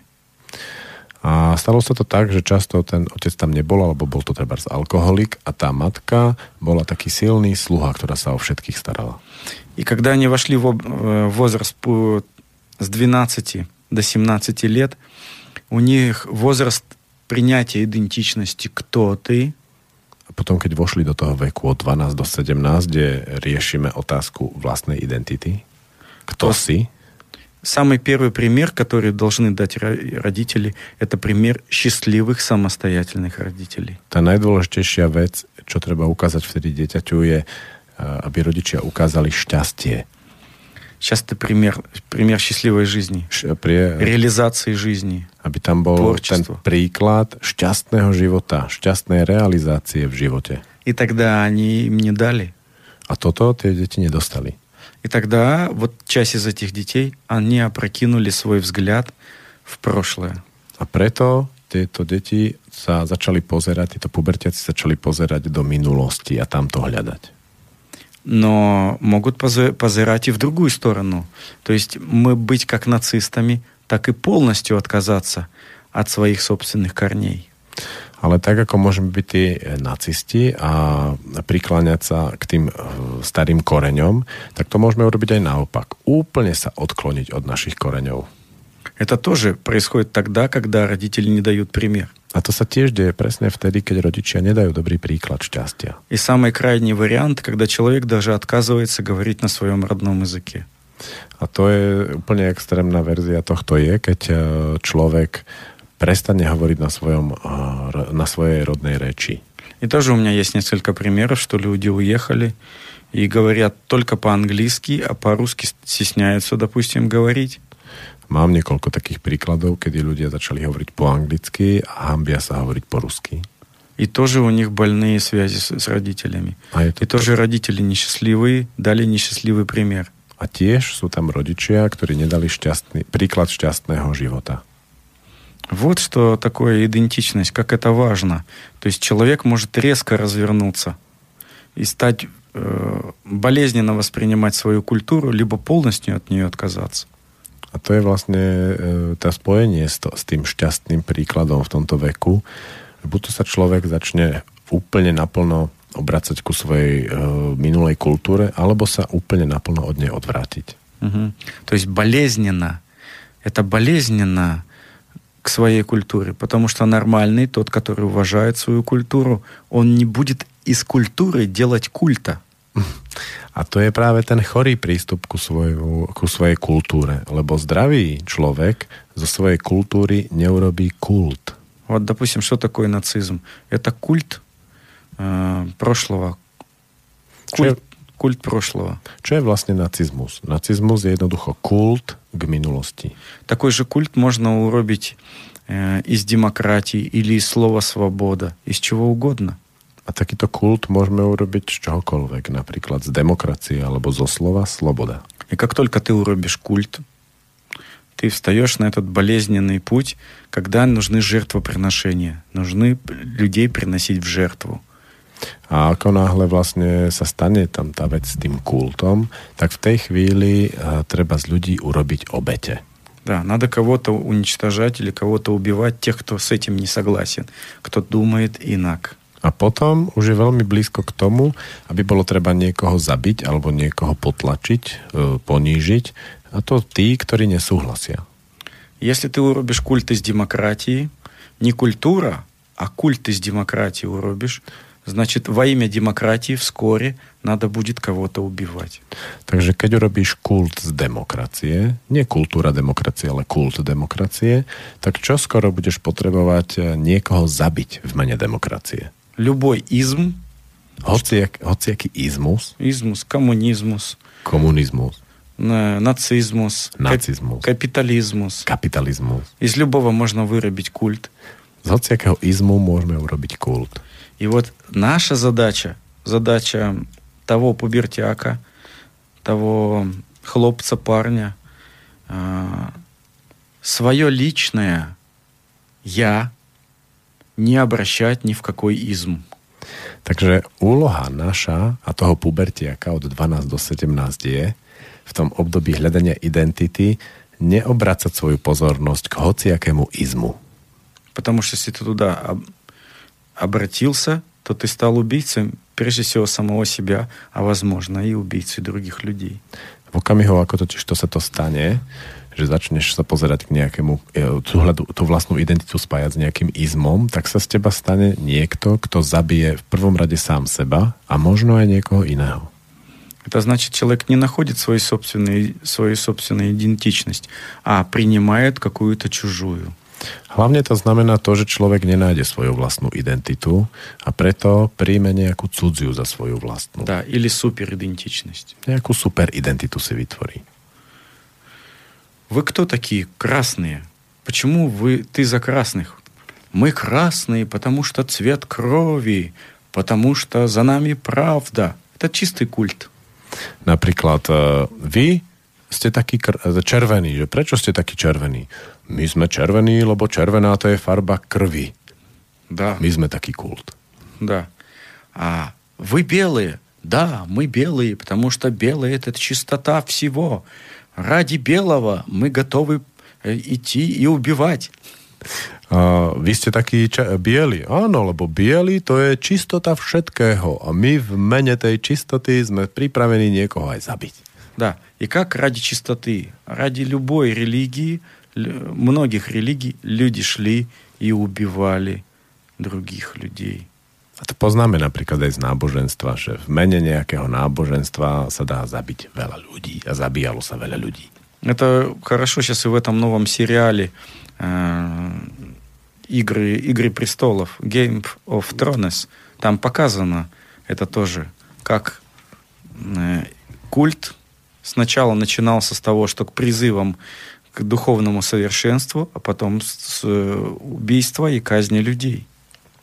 Napríklad veľmi pekne to vidno v, hroch, o, v, hrách, v hrách o tróny, v seriáli, ako uh, skupina ľudí, ktorá sa chcela venovať nejakým, nejakým duchovným veciam, zrazu prešla k tomu, že začali zabíjať iných. Ну да, начали насилие творить, Začali vytvárať násilie, то есть начали правду, э, которую они думали воплощать через силу. a začali pretláčať svoju pravdu, ktoré uh, verili, že je tá správna uh, silou, k ostatným ju začali tlačiť. Это когда у человека есть больная идентита, и он хочет эту идентиту подтвердить тем, что заставить верить другого человека. Totiž to je o tom, že keď má niekto tú chorú identitu, ktorú po, niekoho, po niekom prevzal, tak on ju potrebuje potvrdiť tým, že bude brániť ostatným veriť po svojom a bude im tlačiť tú svoju pravdu. И вот несчастье Побертяка в этом возрасте, когда он не видит родителей счастливыми и реализовавшими свою жизнь. A nešťastie pubertiaka v, e, v tomto veku je v tom, keď on nevidí svojich rodičov šťastnými, ako šťastný príklad realizovaného života. И тогда ему очень тяжело приходится с поиском своей собственной идентичности в этом случае. A potom je mu veľmi ťažké objaviť svoju vlastnú, e, spojiť sa s vlastnou identitou. Потому что вот эта властная идентита, она базируется на счастье его родителей. Lebo táto vlastná identita, ona je úzko spojená so šťastím jeho rodičov. Потому что она звучит так, моя идентич- идентичность. Я был своих родителей, я есть и я буду. Ono totiž to je to tak, ono to tak znie uh, s tou identitou. Ja som bol cez svojich rodičov, ja som a ja budem. Э, Такой алгоритм. Я был, я есть, я буду. Je to vlastne taký algoritmus. А база там я был. А если родители несчастливые, базы нет. No. Нет платформы, опоры. Ten úplný základ toho je ja som bol cez tých rodičov. Ale keď rodičia ne, nemajú, nie sú šťastní v tom, čo robia, tak potom e, nie je tam tej, toho základného stavebného kameňa, na ktorom sa to dá vystavať. Ну, поехали дальше. Tak poďme ďalej. А дальше поговорим о нарцисс... на- нарциссизме. A ďalej môžeme hovoriť o narcizme. Нарциссизм э, такая очень важная вещь, от которой надо избавиться перед свадьбой. Narcizmus je taká veľmi vážna vec, ktorej sa treba, e, od ktorej sa treba oslobodiť pred svadbou. Это когда человек встречается со своим эго To je, keď sa stretneme so svojím egom и побеждает его. a porazíme ho. И тогда он готов встретиться с другим человеком, несмотря на то, что встреча с другим человеком — это часть потери тебя. Надо раствориться в другом человеке. Vtedy je človek pripravený stretnúť sa s iným človekom, nezávisle od toho, že sa spojení s tým druhým človekom trošku stratí. Что мешает современному парню э, встретиться с самим собой и победить свой нарциссизм, победить свое эго? Čo súčasnému pubertiakovi bráni stretnúť sa so svojím egom a poraziť ho? У нас общество, которое боится боли. Máme takú spoločnosť, ktorá sa teraz veľmi bojí bolesti. У нас, если чуть только человеку больно, ему сразу дают таблетку. Keď, je človek, keď človeka niečo bolí, je chorý alebo nešťastný, hneď dostane tabletku. А мы забыли, что боль — это сигнал о том, что что-то не в порядке, или сигнал о том, что что-то происходит. My sme trošku zabudli na to, že bolesť je v prvom rade signál o tom, že niečo nie je v poriadku, alebo signál toho, že niečo sa mení, niečo sa deje. И вот, чтобы человеку победить себя, ему нужно встать на границу боли. A človek, ak má poraziť sám seba, tak sa potrebuje dostať na hranicu bolesti. А современные парни, они даже чуть-чуть боятся боли. Даже маленький порез, кровь течет, он уже морально умирает. No a pubertiaci dnes to majú tak, že sa boja bolesti. Trochu sa poreže na prste a on už morálne umiera. А вот в сказках, в, рас, в, расправках, все расправки, где заканчивается свадьба, говорят о том, как парень идет в лес на границу жизни и смерти, потом идет в неконечное далеко, и там он встречается со змеем, с которым борется. Это и есть его эго. Všetky rozprávky, ktoré končia svadbou, hovoria o tom, že pubertiak ide do lesa, kde ide na hranicu života a smrti, potom pokračuje ďalej až do nekonečna a tam sa stretáva s nejakým drakom alebo s nejakou príšerou, ktorá znázorňuje jeho ego. Да, у которой одна голова огонь, другая вода, льет, а третья голова его обманывает и матерится, наддавки всякие дает. A má tam treba ten netvor tri hlavy a jedna hlava chrlí oheň, druhá vodu a tretia sa snaží ho oklamať, všeli čo mu hovorí. То есть она старается ему сказать, ты хороший, все будет хорошо, все будет здорово, или наоборот пугать его будет. Môže ho provokovať, alebo môže hovoriť, ty si taký chytrý a múdry, všetko bude dobré, to bude v poriadku. И вот пока этот парень не преодолел, не победил свое эго, он не может стать скуточным мужем. Takže pokiaľ pubertiak v skutočnosti neporazil svoje ego, nemôže sa stať skutočným mužom. Потому что если он придет с этим нарциссизмом в свою семью, встретится с женой. On pokiaľ so svojím neporazeným egom, s narcisizmom príde za svojou ženou, а у, у женщин есть разные периоды, в том числе там и периоды, когда менструация и так далее. A ženy, u nich sú rôzne také obdobia, napríklad aj s menštruáciou spojené. А он находится, не победил свое эго. A on neporazil ešte svoje ego. Так он будет воевать со своей женой. Tak on bude s tou ženou bojovať. Со своей манжелкой. So svojou manželkou. Вот. А когда он будет победить, сможет победить этого дракона, то есть победить свой собственный нарциссизм, победить свое эго, он станет по-настоящему самостоятельным Takže, человеком, который овладеет сам собой. Takže keď sa mu podarí poraziť toho vnútorného draka, to svoje ego, tak sa stane takým mužom, ktorý dokáže uh, vládnuť sám nad sebou. A nešťastie uh, Это такой возраст от 17 до 21 года, можно так сказать. Dá sa povedať, že to je taký vek 17 až 22 rokov. No сейчас это растягивается до 30 до 40 лет. No ale dnes v našej spoločnosti sa nám rozťahuje až do 30 40 И вот от того, что этот парень боится боли, A to súvisí s tým, že ten pubertiak, ten mladý muž sa bojí bolesti. Боится болезни, боится вступить в бой. И нет, мы утратили институт инициации, в котором он мог бы это сделать.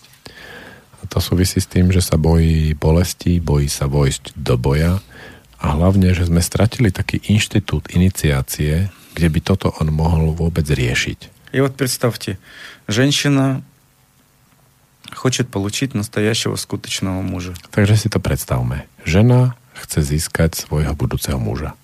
Сколько препятствий в развитии от маленького мальчика до взрослого мужчины э, имеет мужской организм, Koľko je takých e, ako prahov, ktoré ten e, chlapec, kým vyrastie do dospelosti, do dospelého muža, musí prejsť. а ему еще надо помогать в этом. Нужно делать специальную инициацию, чтобы с ни- с ним специально это происходило.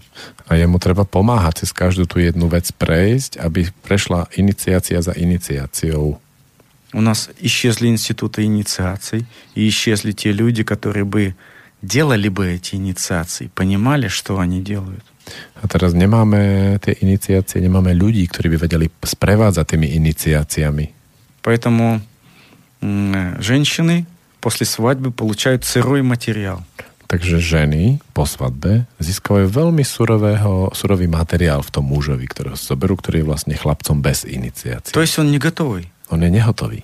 У него на лицо э, нарциссизм, U neho je, v osobnosti je ten silný narcisizmus, у него признаки детского эгоизма, je, e, má príznaky detského egoizmu, а, очень сильное детское эго, которое к тому же еще и с садистическими наклонностями. má silné e, detské ego a s- často obohatené o sadistické sklony. И что делать с женщиной? A čo žena môže robiť? То это о- очень тяжко. To je veľmi ťažké. А если у нее еще своя больная история, и она является неразумной, а бессознательной, заботливой матерью, A teraz ona má ešte svoju vlastnú osobnú históriu, z ktorej vyšla nepripravená, nerozumná a takou e, psychologicky starostlivou matkou, то не будет у них щ- счастливого стяга. tak je veľmi ťažké. U nich nebude šťastný vzťah. Это все м- м- можно э, преодолеть, если каждого человека, в каком бы он веку не был уже, ну, в 30-40 лет еще можно провести более короткими вариантами инициаций э, те, которые он не прошел.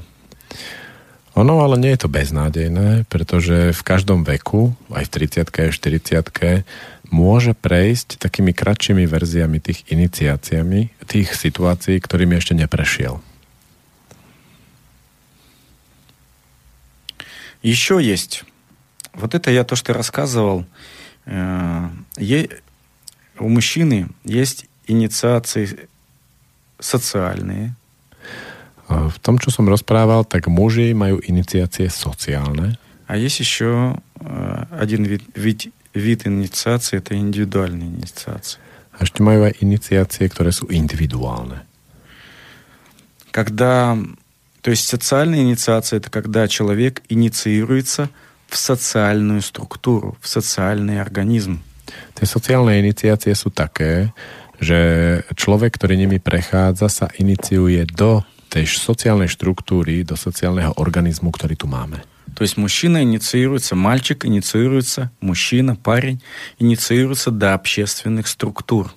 To znamená, že chlapec alebo pubertiak alebo muž sa tými iniciáciami dostáva hlbšie do štruktúr e, spoločnosti, ktoré máme.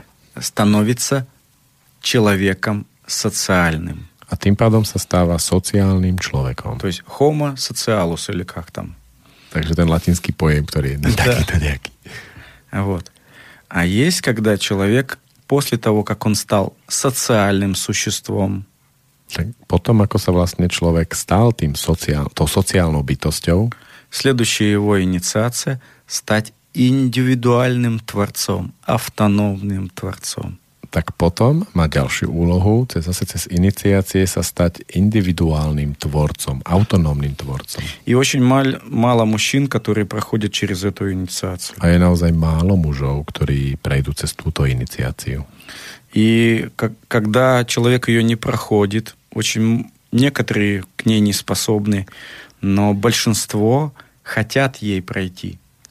Nie, a teraz sa často stáva, že e, muž nie je pripravený a nie je, nemá schopnosti na to prejsť cez túto iniciáciu, ale jeho okolie, spoločnosť to od neho očakáva. Ну, не совсем так ты привел, но не всем то подарит прийти через эту инициацию. A takže nepreložil som to úplne presne, že nepodarí sa všetkým prejsť cez túto iniciáciu. Но многие очень chcú Aha, прийти tak- через эту инициацию. Takže mnohí chcú prejsť cez túto iniciáciu. А, Что это за инициация? Čo je toto za iniciáciu? Это когда мужчина становится не просто работником на фирме, но творцом чего-то нового.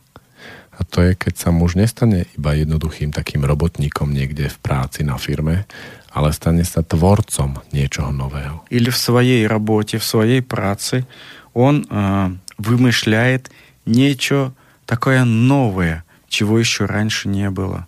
Или что-то совмещает и рождается что-то новое. A to môže kľudne prebiehať aj v práci, ale stane sa tam tvorcom niečoho nového, čo predtým ešte nebolo, niečo, čo sa rodí. И он, когда, допустим, овладеет, то есть из ремесленника, который делает одинаковые, допустим, горшки, Z remeselníka, ktorý robí stále tie isté a rovnaké výrobky. это вот пример простой. От своего отца он научился делать скры- крынки. Скрыни Мгм. такие. Mhm. Napríklad, e, jednoduchý príklad, od svojho otca sa naučil robiť skrinky, malé drevené skrinky. Ну, пусть деревянные. А я думал, из глины. Alebo z hliny. Неважно. И вот отец умер, и он продолжает делать эти скрынки. Otec zomrel a on pokračuje v tom diele, robí ich takto stále rovnako. Он просто ремесленник, ремесло. To je remeselník, remeslo. Но ему это вдруг мало. Вдруг его мозг говорит, а давай я буду делать тарелки, а может быть, я сделаю даже модель космического корабля. Ale niečo vnútri mu hovorí, že to je málo, že mohol by som robiť taniere, alebo urobiť z hliny model vesmírnej lode. А его ближайшее окружение, особенно женщины, говорят, зачем ты ну, на эту ерунду тратишь время? A teraz to okolie, to jeho prostredie, špeciálne ženy niekedy, mu hovoria, na čo tratíš čas na túto vec? Делай, делай эти скрынки, они нам приносят пенязы. Že, že rob tie hrnčeky, alebo čo to bolo, lebo to nám nosí peniaze. Они не понимают, что он, если не будет делать что-то новое, он начнет, тогда станет алкоголиком. Потому что то новое делает его мастером, делает его автономным творцом и приносит ему счастье. Oni totiž to nechápu, že keď nebude robiť tieto nové veci, tak sa z neho stane alkoholik. Pretože on potrebuje sa stať majstrom a na to potrebuje robiť tieto nové veci. И вот эм, наше общество, наша сполочность, они не совсем понимают, что мужчине недостаточно просто приносить пенязы. V našej spoločnosti často e, nie je tam pochopenie preto, že muži im nestačí iba nosiť peniaze. А вот иногда бывает, что мужчина достаточно пенязов зарабатывает, а он несчастливый. A to sa tak často aj stáva, že muž síce donesie domov dosť peňazí, ale nie je šťastný. И жена ему тогда говорит, ну что ты, я все для тебя делаю. У нас все есть, у нас есть деньги. Почему ты такой несчастный? A teraz žena to vidí a hovorí mu, že ja všetko pre teba robím, sú u nás peniaze, máme všetko v poriadku, tak prečo si nešťastný? А потому что настоящему мужчину, мужчине очень важно быть мастером, быть творцом. A to je preto, lebo muž veľmi potrebuje stať sa majstrom, stať sa tvorcom. И пота- когда женщины м, критикуют то, что он создает какие-то вещи, которые не для денег, они сами роют себе яму. A teraz ženy, keď kritizujú e, tie veci, ktoré muž robí, ktoré priamo napríklad neprinášajú peniaze, tak oni sami sebe kopú jamu. Потому что это для морального здоровья мужчины от- и физического очень важно. Быть автономным творцом и создана- создавать новые вещи. Totiž to pre morálne, mentálne a fyzické zdravie muža je nevyhnutné byť tým autonómnym tvorcom, ktorý robí nové veci. А тогда и для женщины будет хорошо, будет здоровый муж, будет все в порядке, он и пенязы принесет, и новым будет заниматься. To bude pre ženu výhodné, pretože bude všetko v poriadku, on bude zdravý, bude aj peniaze nosiť a bude robiť aj nejaké nové veci. А если она начинает его критиковать, A keď ho začne kritizovať, он может или это бросить, этим заниматься творчеством, môže to prestať robiť? И тогда и пенязы начнут уменьшаться, он А- начнет пить, станет или психологическим алкоголиком, или химическим алкоголиком. on e, nebude už taký spokojný, začne, môže piť, môže sa stať psychologickým alebo aj chemickým alkoholikom a tým pádom aj peňazí, peňazí bude menej chodiť do rodiny. Вот пример. Один у меня знакомый, у него были голуби. U môjho známeho taký príklad boli holuby. А жена в какой-то момент посчитала, что голуби приносят э, несчастье, и мало времени он уделяет там, тому, чтобы зарабатывать деньги. A žena, ona tak ako prišla na to, že tie, peniaz, že tie holuby neprinášajú veľa peňazí И она пошла, и когда его не было, он уезжал в командировке, она забила всех голубей. a keď e, chlapík niekde odišiel, tak ona zabila všetkých e, holubov. Так он, когда пришел, он буквально впал, чуть ли не впал в кому, он лег и лежал. A teraz, e, keď e, on sa vrátil, tak doslova nepadol do komy, ale ľahol si a ostal ležať. И она несколько дней ничего не могла сделать. A ona niekoľko dní nemohla nič urobiť. А потом он встал и ушел. A potom on sa postavil a odišiel. И так она потеряла мужа. A tak ona stratila muža.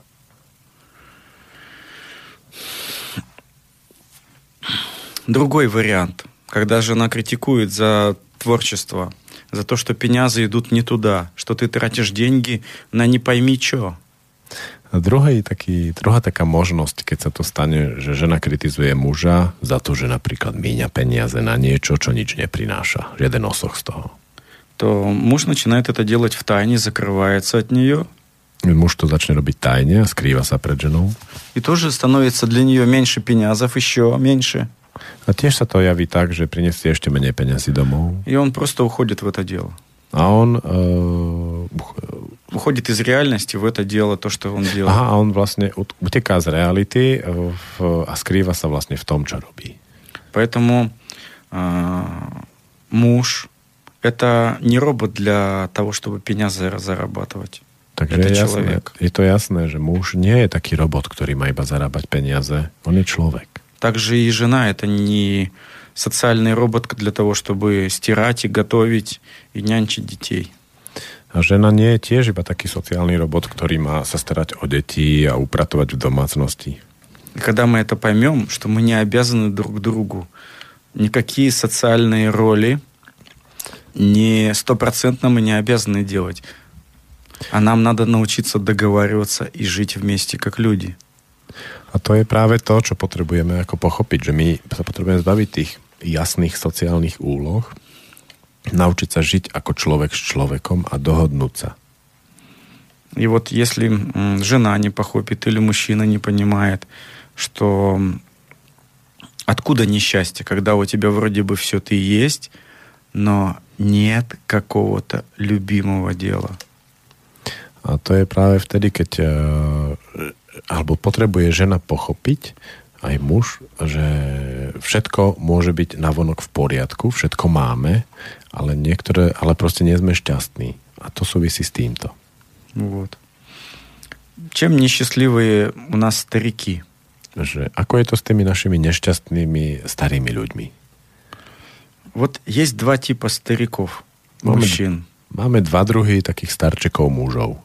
Одни это старики, которые живут на дединах и могут самостоятельно существовать. Máme takých e, starčekov, ktorí žijú na dedinách a môžu samostatne fungovať. И они счастливы, потому что каждый день они почитают как дар. A oni môžu byť šťastní, pretože každý deň vnímajú ako dar. И когда ты к ним приходишь, таким старым людям, 70, 80, 90 лет, ты хочешь с ним остаться, ты хочешь напитаться, как будто ты какой-то здесь чувствуешь какую-то духовную силу.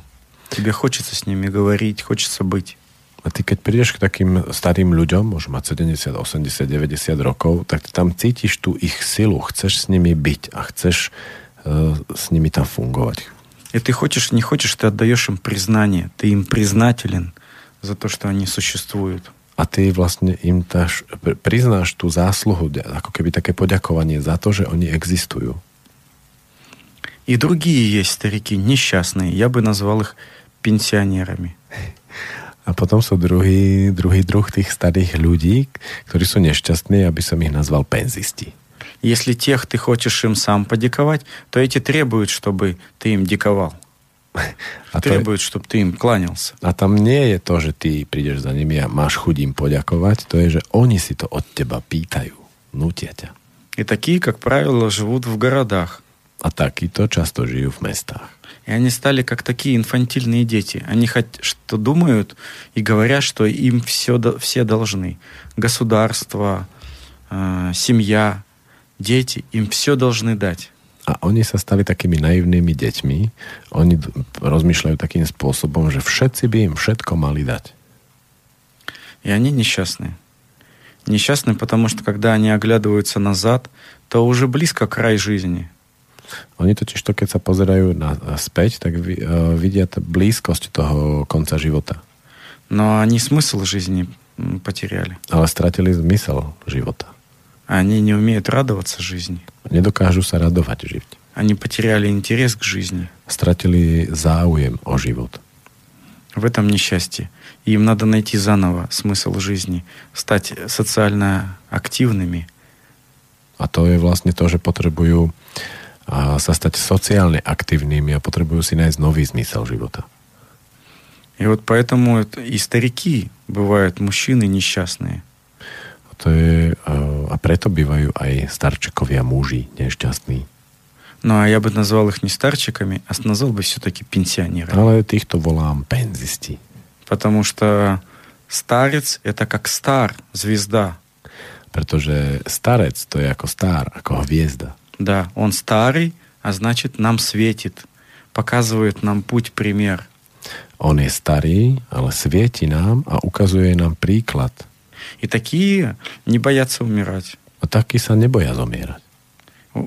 И тогда по отношению к нашему обществу мы можем сделать такой, такой, такой девиз или такое присловие.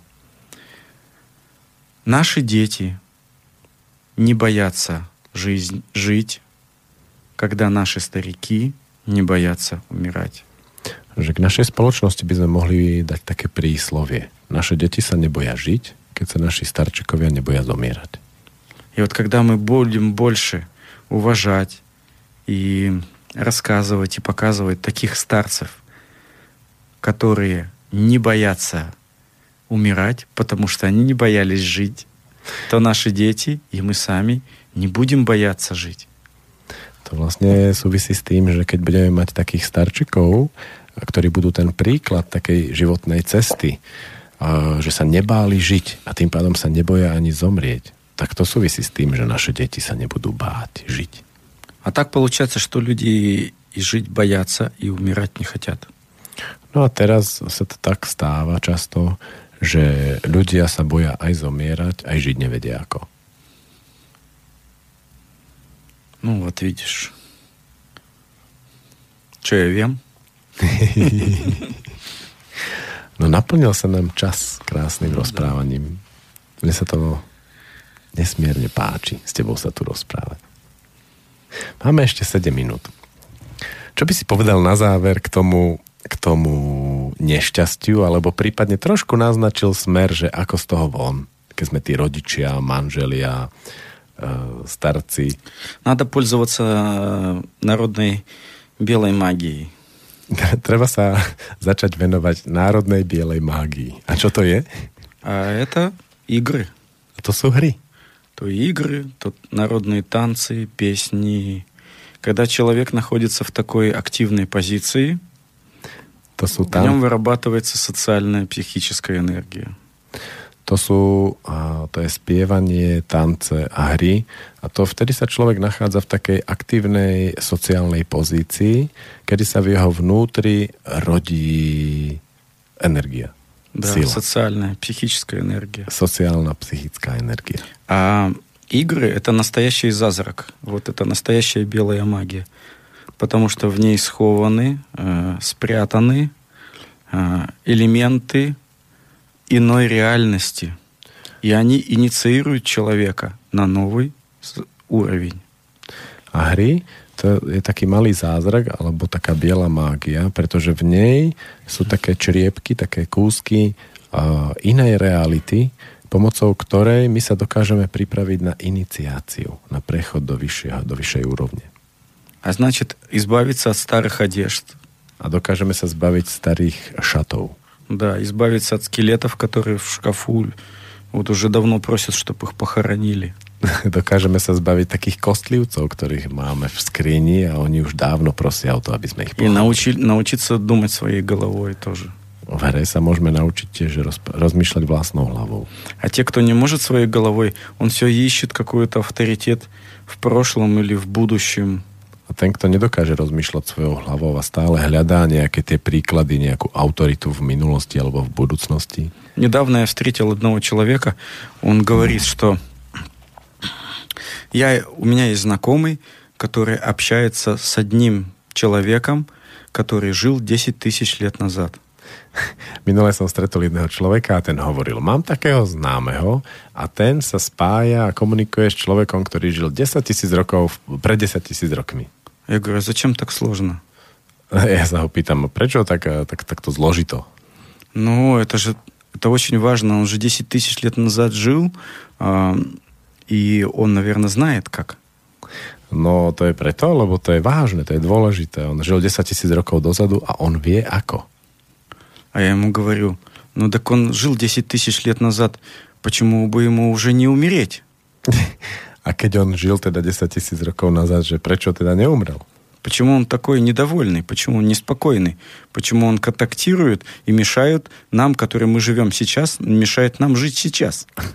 Že prečo on je taký ako nespokojný a nevie si v kľude umrieť a odísť, ale stále 10 tisíc rokov tu kontaktuje nás, ktorí tu žijeme teraz.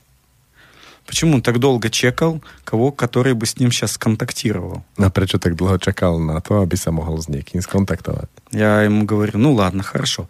Скажи мне, что он хочет это? No fajn, dobre, tak poďme ďalej. Čo on chce?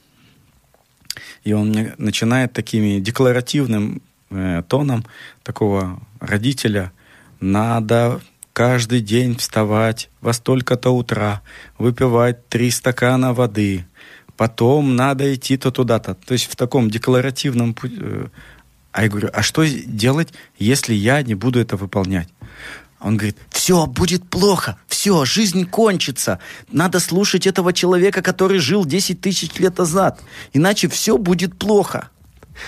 A teraz ja som, s- on mi začal takým rodičovsko-deklaratívnym spôsobom hovoriť. Treba ráno skoro vstať, vypiť tri poháre vody. Som sa zrazu tak prerušil a pýtam sa ho, no a čo sa stane, keď to neurobím? A on hneď sa tak rozhorčil. Bude všetko zlé, všetko sa skončí a bude nám, budeme veľmi nešťastní. Э, Так я говорю, я не chcem его почувать, этого ч- человека. Он 10 тысяч лет назад жил, вот, видать, ему не очень хорошо жилось, так ему сейчас охота пожить за счет нас. A ja som mu povedal, ja nechcem počúvať toho 10 tisíc rokov starého človeka, ktorý nám tu teraz hovorí, ako sa mieša do života nám živým, ktorí žijeme teraz. Тем более он ничего такого особенного не сказал, а все в таком декларативном тоне, что надо вести здоровый образ жизни, не пить алкоголь и так далее, не, не пить ямайский ром. Только я не знаю, откуда этот десятитысячелетний знает про ямайский, ямайский ром и так далее. A pre mňa proste nebolo zaujímavé, keď te, mi tento 10 tisíc rokov starý človek hovoril nič zaujímavé, iba to, že máme žiť zdravý život a nepiť jamajský rum, aj keď nechápem, odkiaľ mohol vedieť ten 10 tisíc rokov starý človek, a že existuje nejaký jamajský rum. Но у нас есть такие люди, которых... м, Я, мне их м, так жалко их, что они м, почувствуют, э, почувствуют все эти басни, которые придумывают некие люди. А даже если бы они были... Ста... Э, кто-то что-то действительно услышал, вы просто своим умом когда-нибудь начнете жить, или вам надо обязательно, чтобы какие-то десятитысячелетние люди из камней вам разговаривали?